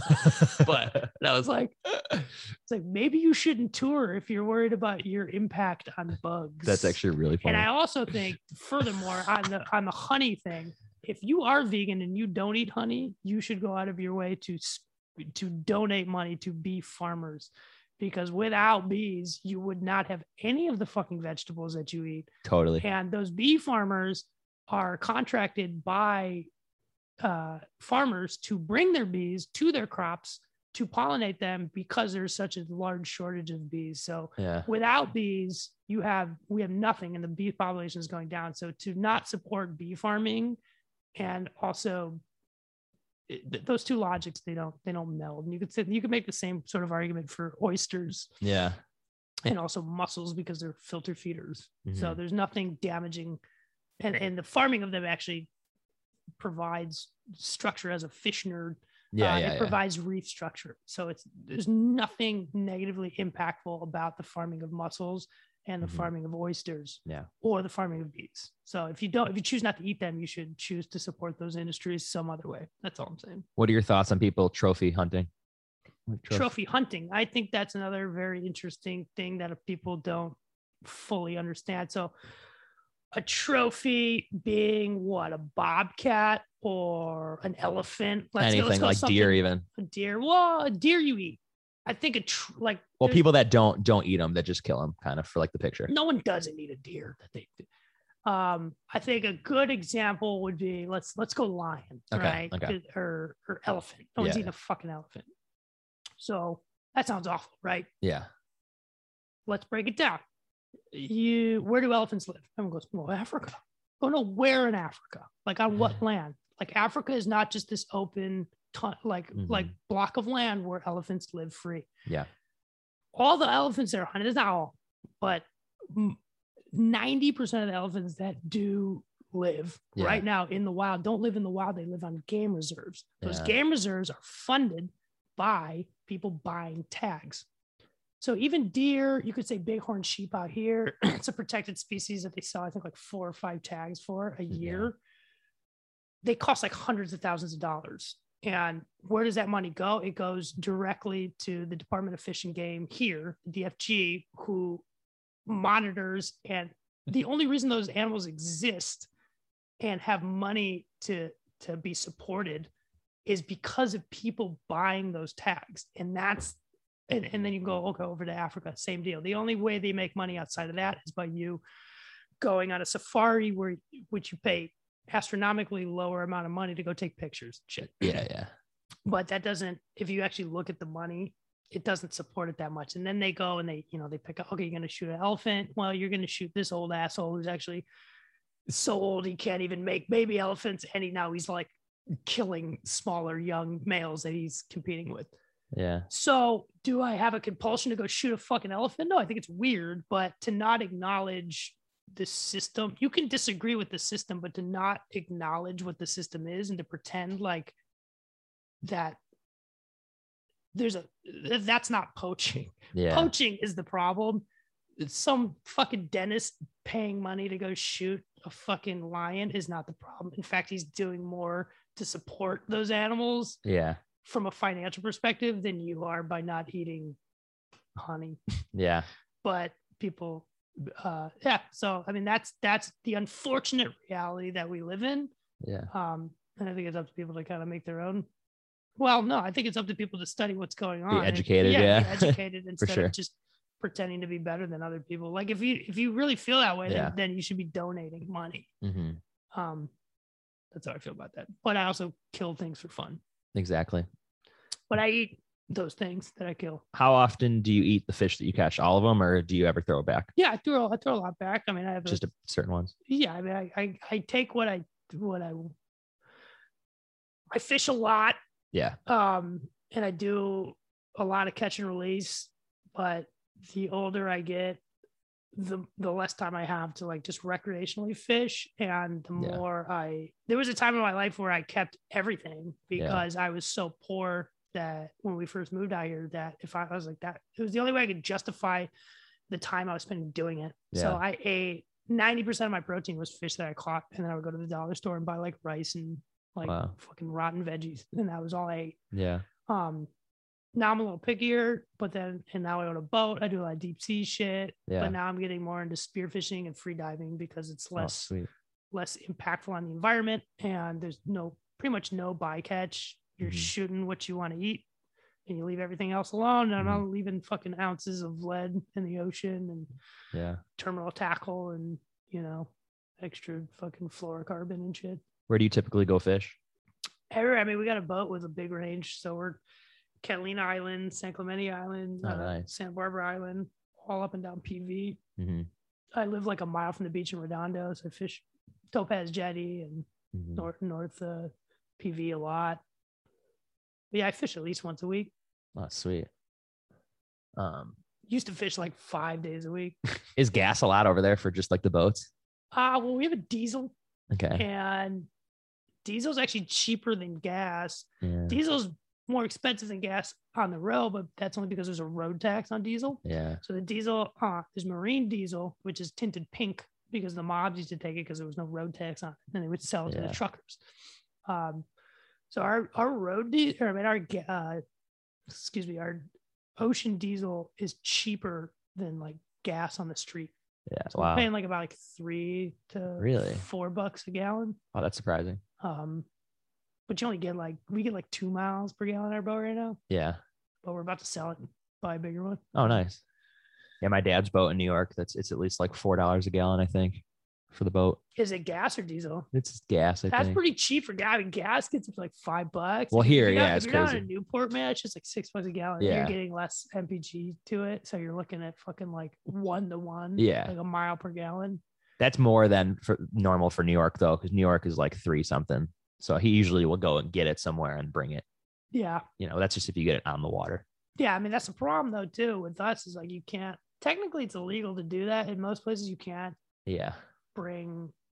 They only want you filling up, Yeah. or unless your boat's out of the water, We're in like a Okay. boathouse. So It's hard. I feel like it's hard to tell anyway. Yeah, yeah, yeah. But Like- is it is the ball in the water? Or is it lifted out? of the Lifted, water? It's lifted. lifted. I think it's probably legal then. I don't know. Yeah. I don't know the actual laws there. Maybe like a that would, pulley I think that system. would be legal then. Yeah. So I want to hear your version of the Raspberry Cool incident. What all happened there? I was not. I was You- in Australia. You were I not. was the only one who didn't get arrested because I was in Australia. But I got arrested like two days earlier in Australia. What'd you Uh, do? uh, I got sniffed out because I had weed on me. Was that a smoothie shop? No, I was in uh, King's Cross at like 4 a.m. Oh my god. I got arrested. I got sniffed out by a dog on the street at like 4 a.m. Oh my I God. got arrested. They strip searched me No way. and then they let me go. What's that like? Humiliating. I was 19. It was Ugh. terrible. I mean, at that point, that was probably the third time I was arrested. And that was in And it Australia. was Australia. It was the first time overseas. And I got I got arrested. I was Crikey. terrified, dude. And it was the whole experience lasted like 20 minutes. But they fucking strip searched me. Probably felt like hours. Yeah, it was kind of like dreamlike looking back to be honest Yeah. with you, because I was just like, oh my god, like I was thinking, like I'm gonna end up unlocked up abroad. But turns out they have way back then had way more liberal uh, weed laws Yeah. than we did. I grew up on probation. Yeah. like Was it super? Were you? Did you say you went to jail or? they took me to jail. But it was quick, like getting They out of strip it. searched me Yeah. and then they sent me on my way. Weird. Do you ever see any of those crazy like big spiders in Australia? Oh yeah, they're fucking nuts. like a, a normal spider there, like a house spider, is like the size of your palm. It is What the fuck? fucking wild there. Wow, is that a real blockbuster? Is that what? Too bad you don't got a VHS blockbuster. Oh, oh yeah, that's a blockbuster cover I got from the last blockbuster that's You- still around. You went up to Alaska. Oregon. No, Oregon. Alaska's done. They don't Okay. have one there anymore. It's it's Bend, Oregon. So you're just paying the fucking late fee. yeah, oh no, no, I just bought that. That was like a movie you could buy, I think. I think I That's just bought it amazing. for the cover. It was like, I'm gonna put that on display. um but yeah, did, so you just heard about the Raspberry Cool incident then? Yeah, I just heard about it. So what happened again? They kind of just all were chanting some bullshit. Yeah, they're just being being fucking loud. dumbasses in a mall, and then these fucking white trash cops came over, and they were being dumbass white trash cops. Yeah. And then I think Tim swung on one of them, and then they all Oh. got arrested. So Dave got arrested too? Or was he there? I think Dave and Kyle, I think, were the only ones who didn't get arrested, okay. I, if I'm remembering correctly. That's funny. And I think everybody else got arrested. So, Uh, so Chris, yeah, that's funny. but I remember, I remember Tim like I think Tim swung on one. Yeah, He that got doesn't fucking- help. No, Tim had a fuck. Now he's about to be a doctor, so yeah, that's funny. in case you haven't got vaccinated, he'll fuck you up. Yeah, are you vaxxed? Of course, Did you get boosted yet? I did. I'm still not 100 percent sure it was necessary. but yeah, see, I did haven't it. gotten that yet. I don't Yeah, know. I'm done judging. I do what my doctors tell me to do. Yeah, uh, but my doctors have led me in the wrong direction before. yeah, yeah. So I, I more and more am understanding people that are apprehensive. I mean, I'm not. I do think it's really interesting that the extreme left this is where I get canceled. Extreme left perspective of big pharma pre-COVID was like fuck Purdue, fuck, Yeah. like they fucking created the opioid crisis. Like fuck them. They they fucking lied about it being addictive and like all this shit. And now it's like if you don't do if you don't do exactly as big pharma says, like you're a fucking yeah, psycho. I'm vaxxed, I'm boosted, but I do think that's ironic. yeah, for sure. Dude, literally tomorrow is the day that we can wear. We don't have to wear masks inside. Not true. Not, true. That's the California, but, Oh, but- okay. Somebody did say that to me like but yesterday. LA says no, we're gonna keep them. so what's happening? I'm I'm confused. That's classic American government, right? Where you have So like- other like, parts of is California. weed legal? Yeah, Well, it's illegal by federal s- law, but it's legal by state law. okay. So now you're going one step lower. So now mask indoors, you don't need to by state law, I but see. by county law, the county commissioner, I forget her name, the Asian woman. yeah. she's saying no, we're keeping. it." Everyone's blaming Garcetti, but it's What the the hell? county commissioner. so if you're in LA or LA County, you have to wear a mask inside. So now it's up to the cities within Los Angeles County No way. to say, no, we're not going to do that. So what about so Orange County is obviously A different. different county. Yeah. So in Orange County, to uh, the same situation has been going against the state mandate this whole time, which is why you can go to Orange Yeah, County and yeah. not wear because the county is not Yeah. enforcing state law. Yeah. Damn, I was pumped. Well, I think it, I'm just so sick of this shit. I just I am don't too. personally see it as any of my business what you're doing. Yeah. Like, I don't really give a shit if you're wearing a shirt Yeah. or shoes. Yeah. Like, like, you know what Yeah. I mean? Like, so like a mask. I don't know, man. I don't think the mask does much. dude. I, I got COVID twice already. No, I, you know, I think it does. It does minimally, but it like does, but I think it does stuff for like colds and flus. I don't think it does Same, much yeah. for COVID. I mean, I've had COVID. I'm boosted. I'm vaxxed. Yeah. I'm covered in strangers' hair all day. Yeah. I used to get sick like once a tax quarter, and I haven't been sick in two years. Oh, I've been nice. Wearing the mask, so I think it does something, but I'm still not sure that's the best thing because if no one gets a cold Yeah. or a flu for ten years, now that's gonna fucking take you out when you're an old asshole. you're right. Yeah, it's gonna be a lot Um, worse. So I don't know. I just think everybody needs to stop their judging of everybody. And Yeah, what I'm sick of is everybody having a I'm- stance or something. Well, yeah, but also, it's, and I fell victim of this too. But this logic that I, I being someone holding on to this logic, I somehow have this uniquely lucid view of COVID. And if everyone were doing exactly what I'm doing, Yeah. we wouldn't be in this situation. And the reason we're in this situation is because everybody doing what I'm not doing. Hmm. And fucking Omicron has proven that logic to be completely moot. Yeah. Because if you're you're wearing a mask, you're vaccinated, you're boosted, you just caught COVID and you gave it to your fucking mom. Yeah, So it's like, like now what? You know what I mean? exactly. Um, so I'm just sick of it, dude. And Yeah. everyone who's maintaining that like level of like serious paranoia, you all guys, all of you make a full living sitting in your living room. You're not fucking covered Exactly. in strangers' hair to make your living. So Yeah. it's a different situation. I, people like me have to come to a different r- understanding of COVID just to feel comfortable Yeah, being at work. And I think a lot of people don't give credit uh, like that. Mhm. They don't think like, oh shit, like you actually have to go be around people yeah. to make your living. Um, No, I literally know people that haven't haven't left since COVID started. yeah, I know people who haven't gone to the grocery store. I know That's people who crazy. haven't eaten indoors yet, and that's fine. Yeah. But you're sitting in my barber chair, like I didn't, like I'm not covered in fucking strangers' hair, like I haven't been here for two years, getting sneezed on by four year olds. Yeah, yeah, like I don't know. I just don't it's like that to be able to have not eaten indoors and not gone to a grocery store. All that means is you paid somebody on the poverty line to go to the grocery store on your behalf and Yeah. assume that risk on your behalf. yeah. So I don't really think that makes you better. That's I think that funny. makes you privileged. yeah. That's Some of us great. can't afford that. Yeah, dude. I already, I mean, you you've driven probably for Uber and like you said, so you, Yeah, you've yeah. been I through did that. shit. I, I, I was driven driving for Lyft before Uber was even in LA. Oh, really? Yeah. Have any crazy experiences with that? Yeah, I can't remember 'em. N- nobody like puking in your car or anything? Yeah, I had a few of those. Oh man. few people puking. Ugh. I couldn't do that. See, I do Uber Eats sometimes just to like put gas in my tank, but I would never like have anybody in my car. There's no way. Yeah, we were, I was just so desperate for money back then. Yeah. We just do anything for money. No, for sure. What was it like getting to play Warp Tour? That was fun. It was a good one. I mean, it's kind of like living in Groundhog's Day. You fucking like, Yeah.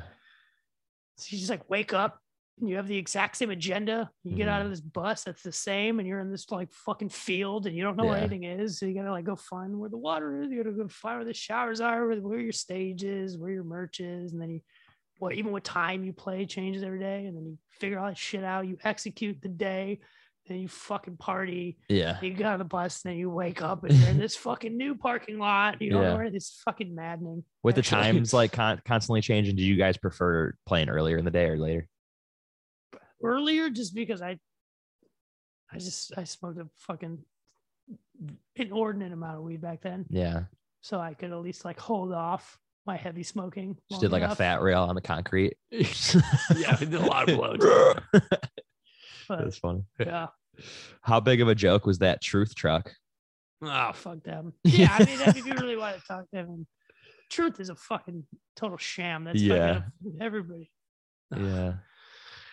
That's you know how that whole thing works, right? How that's Yeah. Mm.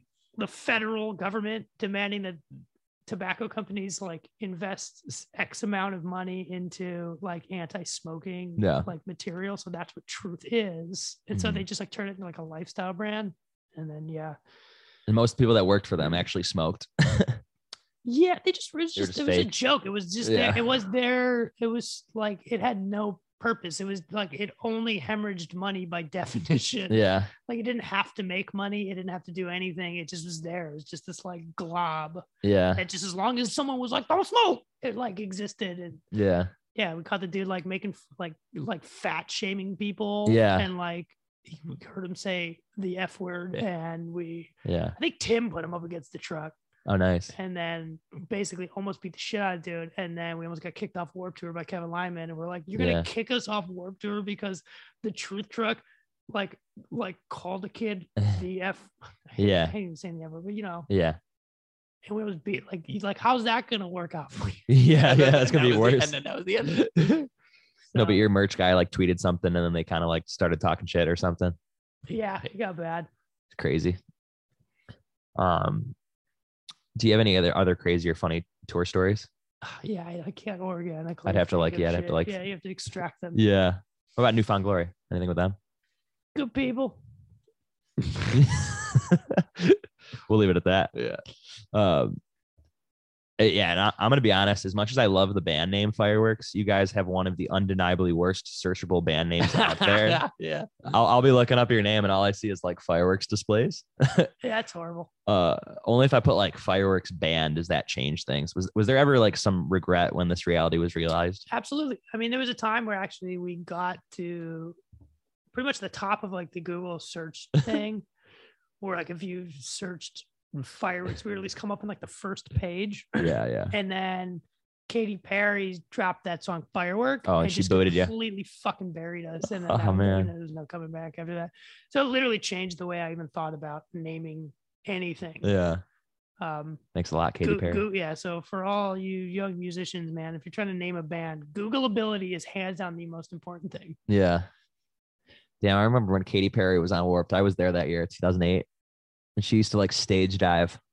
She's cool, man. She was pretty cool then. but she's still pretty cool. Yeah.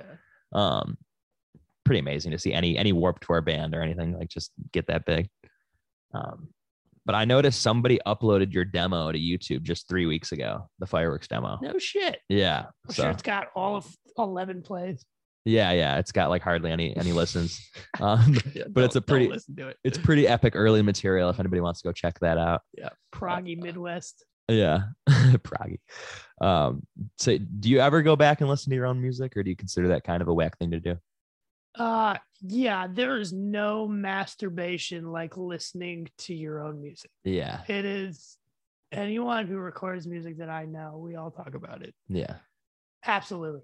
Um, but I I obsessively listen to like what I've just recorded. So right now I, I listen to Yeah. Super Gloom like every other day.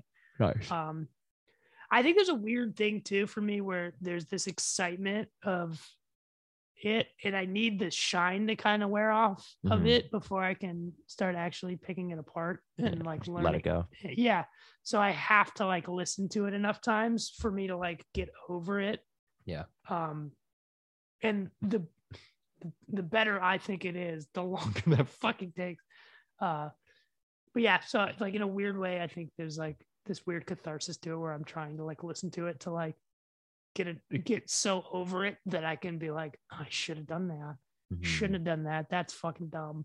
And then the next time I record, I'm going in with new uh, a new standard for myself. hmm But yeah, and then it's yeah, with fireworks, it's it's different because it's been so long. Mm. But yeah, it's nice to go back and impress yourself. You're like, I was a fucking, Mm-hmm. Yeah, you're a rock star. I was just good at guitar. I was Yeah. better at guitar back then than I was now. Really? Yeah, you lose it, man. You lose your chops. I mean, I I played differently now. Like I was always Mm. having to, you know, Dave wrote a lot of those riffs, so I was always Yeah, yeah. playing like being being elevated in my playing, Mhm. and then I would elaborate on top and then make it kind of my own. So, if he wrote it, did he just like send you tabs, kind of thing? No, I mean we would. Dave, I've never met anyone that has a relationship to music like Dave. He's Yeah, there's no delay between what he hears in his brain and what he's playing. yeah, and- but he's he'll sit there and rewrite the same riff. Just Like he'll make it never better. play the same thing. Well, no offense, Dave, but not always make it better. He's constantly elaborating because he's like so hyper creative that Yeah. he never he doesn't like ho- the honing stage doesn't come as naturally to him. yeah, So he'll just stay in this creative state where he's constantly elaborating yeah. um and that you know elaboration doesn't equal betterment. Mhm. Do you know what I mean? You Yeah. can, you can pick something apart. to- and So a, th- a lot of times that was like me and Chris's job was to just kind of hone his like crazy you know brain, man. Yeah. Um, but it challenged me. Like I became such a better guitar player from playing with him. yeah, for sure. Um, but I was, yeah, yeah, he's a- an unbelievable guitar player. So I always end this on a bullshit speed round. I ask a lot of bullshit questions and you give me your best answer. All right. So what's your favorite fireworks song? Ah, arrows. Really? I got my solo, dude. Yeah, that's true. Uh, craziest thing you've witnessed while living in Los Angeles? Oh fuck. I'm looking for the crazy stuff. I know, but all I'm thinking about is like homeless people's assholes while turds are coming out of them. Like, You Uh. My brain goes straight there, but there's so much weirder shit. Yeah, I just saw that yesterday You s- I see like homeless assholes all the time. like once a week, man. Even in Redondo, Uh, it seems like that's a yeah, nicer. no, not in Dondo, not in Dondo. You get pulled over for having like a fucking dirty shirt on in Dondo, man. But I work in Westchester, so we're chasing schizophrenics out with fucking tasers like every week, man. It's so funny. It's crazy. Grape jelly or strawberry jelly? Uh, strawberry Uh, favorite fireworks record? gospel. Ah, bonfires. Re- Ooh, Yeah, I I, guess do it's love not that. a record. It's an EP. but- that's one of my favorite EPs too. yeah, Super good. Uh, the greatest food of all time. sushi Really? or just like like demographic of food or like Just food, your f- food Yeah, food, food. uni Noonie. sea urchin. Most embarrassing moment. I don't know, probably something I said on this podcast. Yeah, probably this Yeah. podcast. Like when I get inevitably canceled for being an anti-vaxxer who's vaccinated, um, best place to get pizza in Detroit.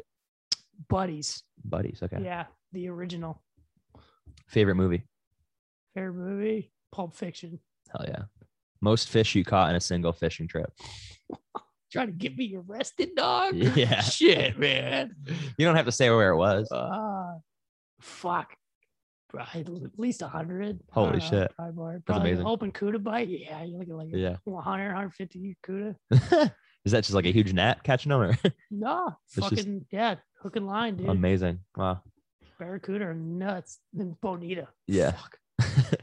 the greatest show you ever played.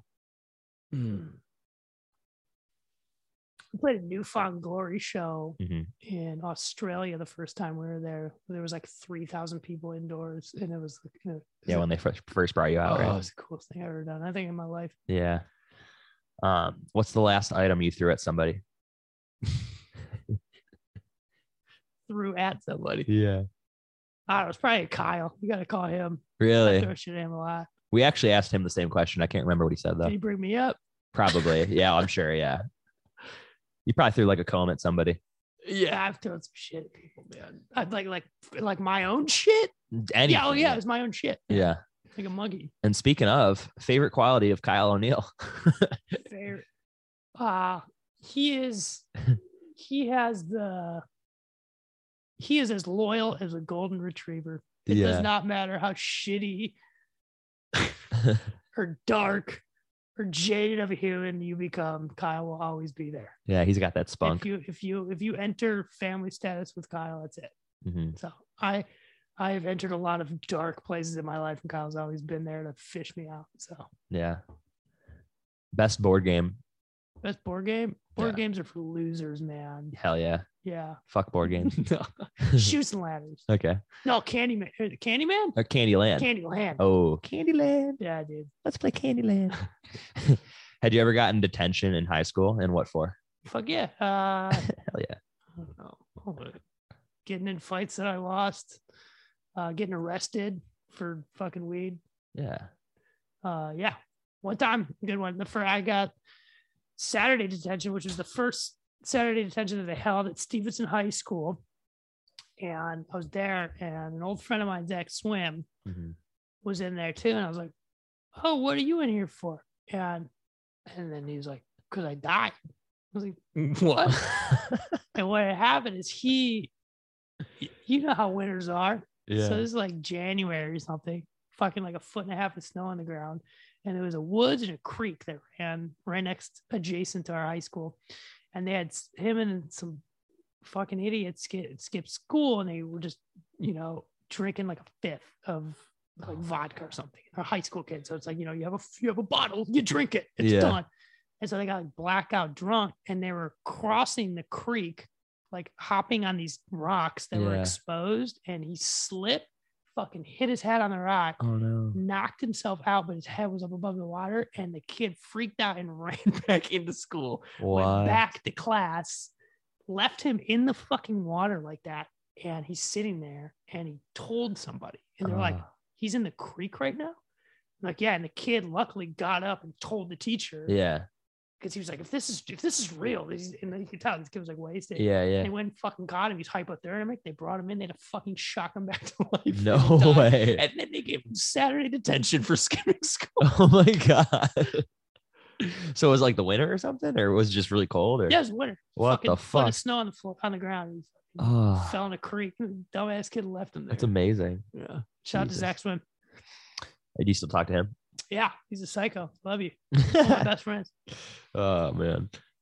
What's something you're best at that no one can beat you in? Uh, table shuffleboard. Ooh, I love that. Like at bars and stuff. Yeah. Ooh, I That is my. That is like the only bar game I'm good at. love playing that. We actually have that in Burbank here. Uh, guilty pleasure artist. Artist and like musician. Yeah, Oh, that's tough. Katy Perry. She's up there, man. No joke. Really? Friday. Holy shit. Oh go. Let's go, Katy Perry. Oh yeah. That's an easy out. Some of your most enjoyed hobbies. fishing, fishing, guitar, spear fishing, cutting hair. That's, it, dude. That's all I do, dude. It's like kill fish, eat fish. Oh, cooking. Yeah. cook Oh yeah. I was fish. gonna say you're good at cooking. I cook fish. Yeah. I cut hair and I play guitar and I write songs. Are you good at cooking like steak? Yeah, stupid good. Hell yeah. I can't go to steakhouses unless they like. They if I don't don't compare. spend like 150 bucks on a steak, I like. I'm like, this sucks. yeah, you just tweak out. Uh, the last time you puked and what caused it? Oh fuck. Uh, COVID. really? nah, COVID. COVID was nothing. Uh, I was gonna say. Uh, dude, booze. Booze makes me puke. I Oh. Yeah. have a fucking I have a horrible relationship with alcohol. Yeah. Just gotta know your limit. Yeah. Favorite place to get food on tour? Mm, Taco Bell, dude. Really? Yeah, dirty. Biggest regret? You don't want to. You're like you don't You want don't wanna know. to. Oh, probably probably, uh, probably being so self-involved that I couldn't uh, be more involved in fireworks. I was very selfish back then. Yeah. I still am, but Mhm. I'm more aware of it now. Mhm. So I think I, I like alienated myself out of that. Creatively. What's a nickname you've gone by at one point in your life? BJ, baby, Re- Whoa. Yeah. Why? Why is that? is my initials. Oh, okay. And blowjob's kind of funny. right? That's why I was thinking about it. Yeah. What are you most proud of? I'm most proud of. I just, I don't know, man. I'm not a very proud person, man. This. yeah. Music, I guess. Yeah. I don't know. I think if you're too proud, you don't fucking progress. That's why I think That's like the true. most damaged people are the best at everything because they fucking. Yeah. No, I see Anything. that. Yeah. If you think you nailed it, It's fucking It's over influencers. for you. if, you if you ever walk walk away like fuck yeah, nailed it. Like you, Yeah. that means you've stopped progressing. Yeah. You ever see those like social media influencers that walk around and they're just Oh, like dude, I- filming I themselves? can't take it. That's like I as proud can't as you take can it. be. I can't take it. Hate it, man. So where can your fans find you? I don't have fans, but if anyone's curious, Super Gloom, Yes. like Super Bloom, but with a G, uh, be up in a couple weeks on Spotify, right there next to Joe Rogan. Yeah. and and uh gonna take up uh Neil Young's voice. Yeah. Uh anywhere you stream music, man.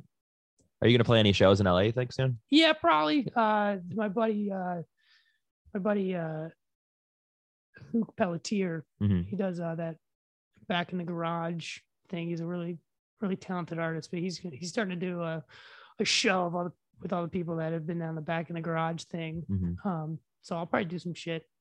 Mhm.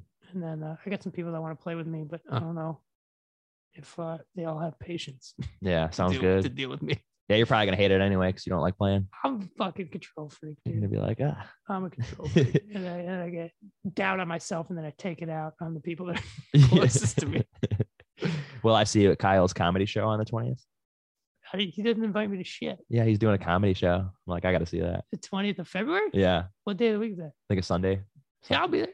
Yeah, it'd be cool. I'll be there. Hell yeah. Wait, Oh, is that this Sunday? is it? Oh yeah, it's like a week from now. Shit. Six no, days. I'll be in Detroit. really? No. What are you doing there?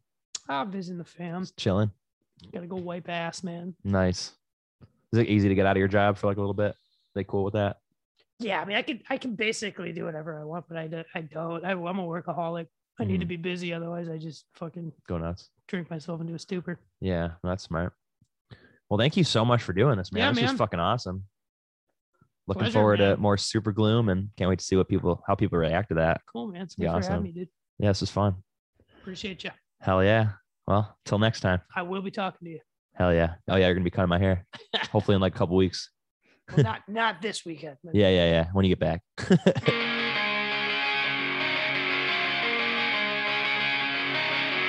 It's been two years since I've taken this way home. It's comforting to know. Not much has changed from the fields we used to roam. Sneaking to those two abandoned homes. Everyone's a writer, I just have a genre block. There's signs in every art. Everyone's a writer, but a piece of plastic doesn't tend to make my mind. I still take bad advice from my best friend. Never take bad advice from my best friend. And guide a sinking ship down to the bottom with them. I'll go to the bottom with you. I'll go to the bottom with you. Thinking back, I'm thinking forward. I always thought I'd be further than I ever am. Without this bad name, I wouldn't have a good one. These vices don't hold me down. They fucking carry me. Everyone's a writer. I just have a general plot. There's signs in every art. Everyone's a writer, but a piece of plastic doesn't tend to make my mind. I still take bad advice from my best friend. Rather take bad advice from my best friend. And guide a sinking ship down to the bottom with them. I'll go to the bottom with you. I'll go to the bottom. Sometimes I can't believe the things I get myself into because laying low has never made much sense to me. Sometimes I can't believe the things I get myself into because laying low has never made much sense to me. I'd still take bad advice from my best friends. Whoa.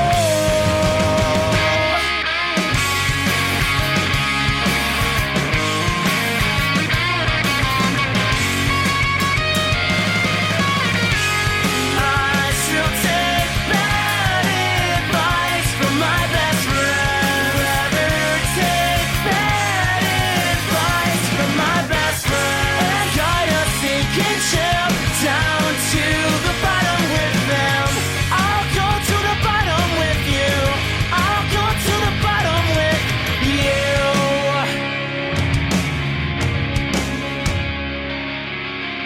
with you. So keep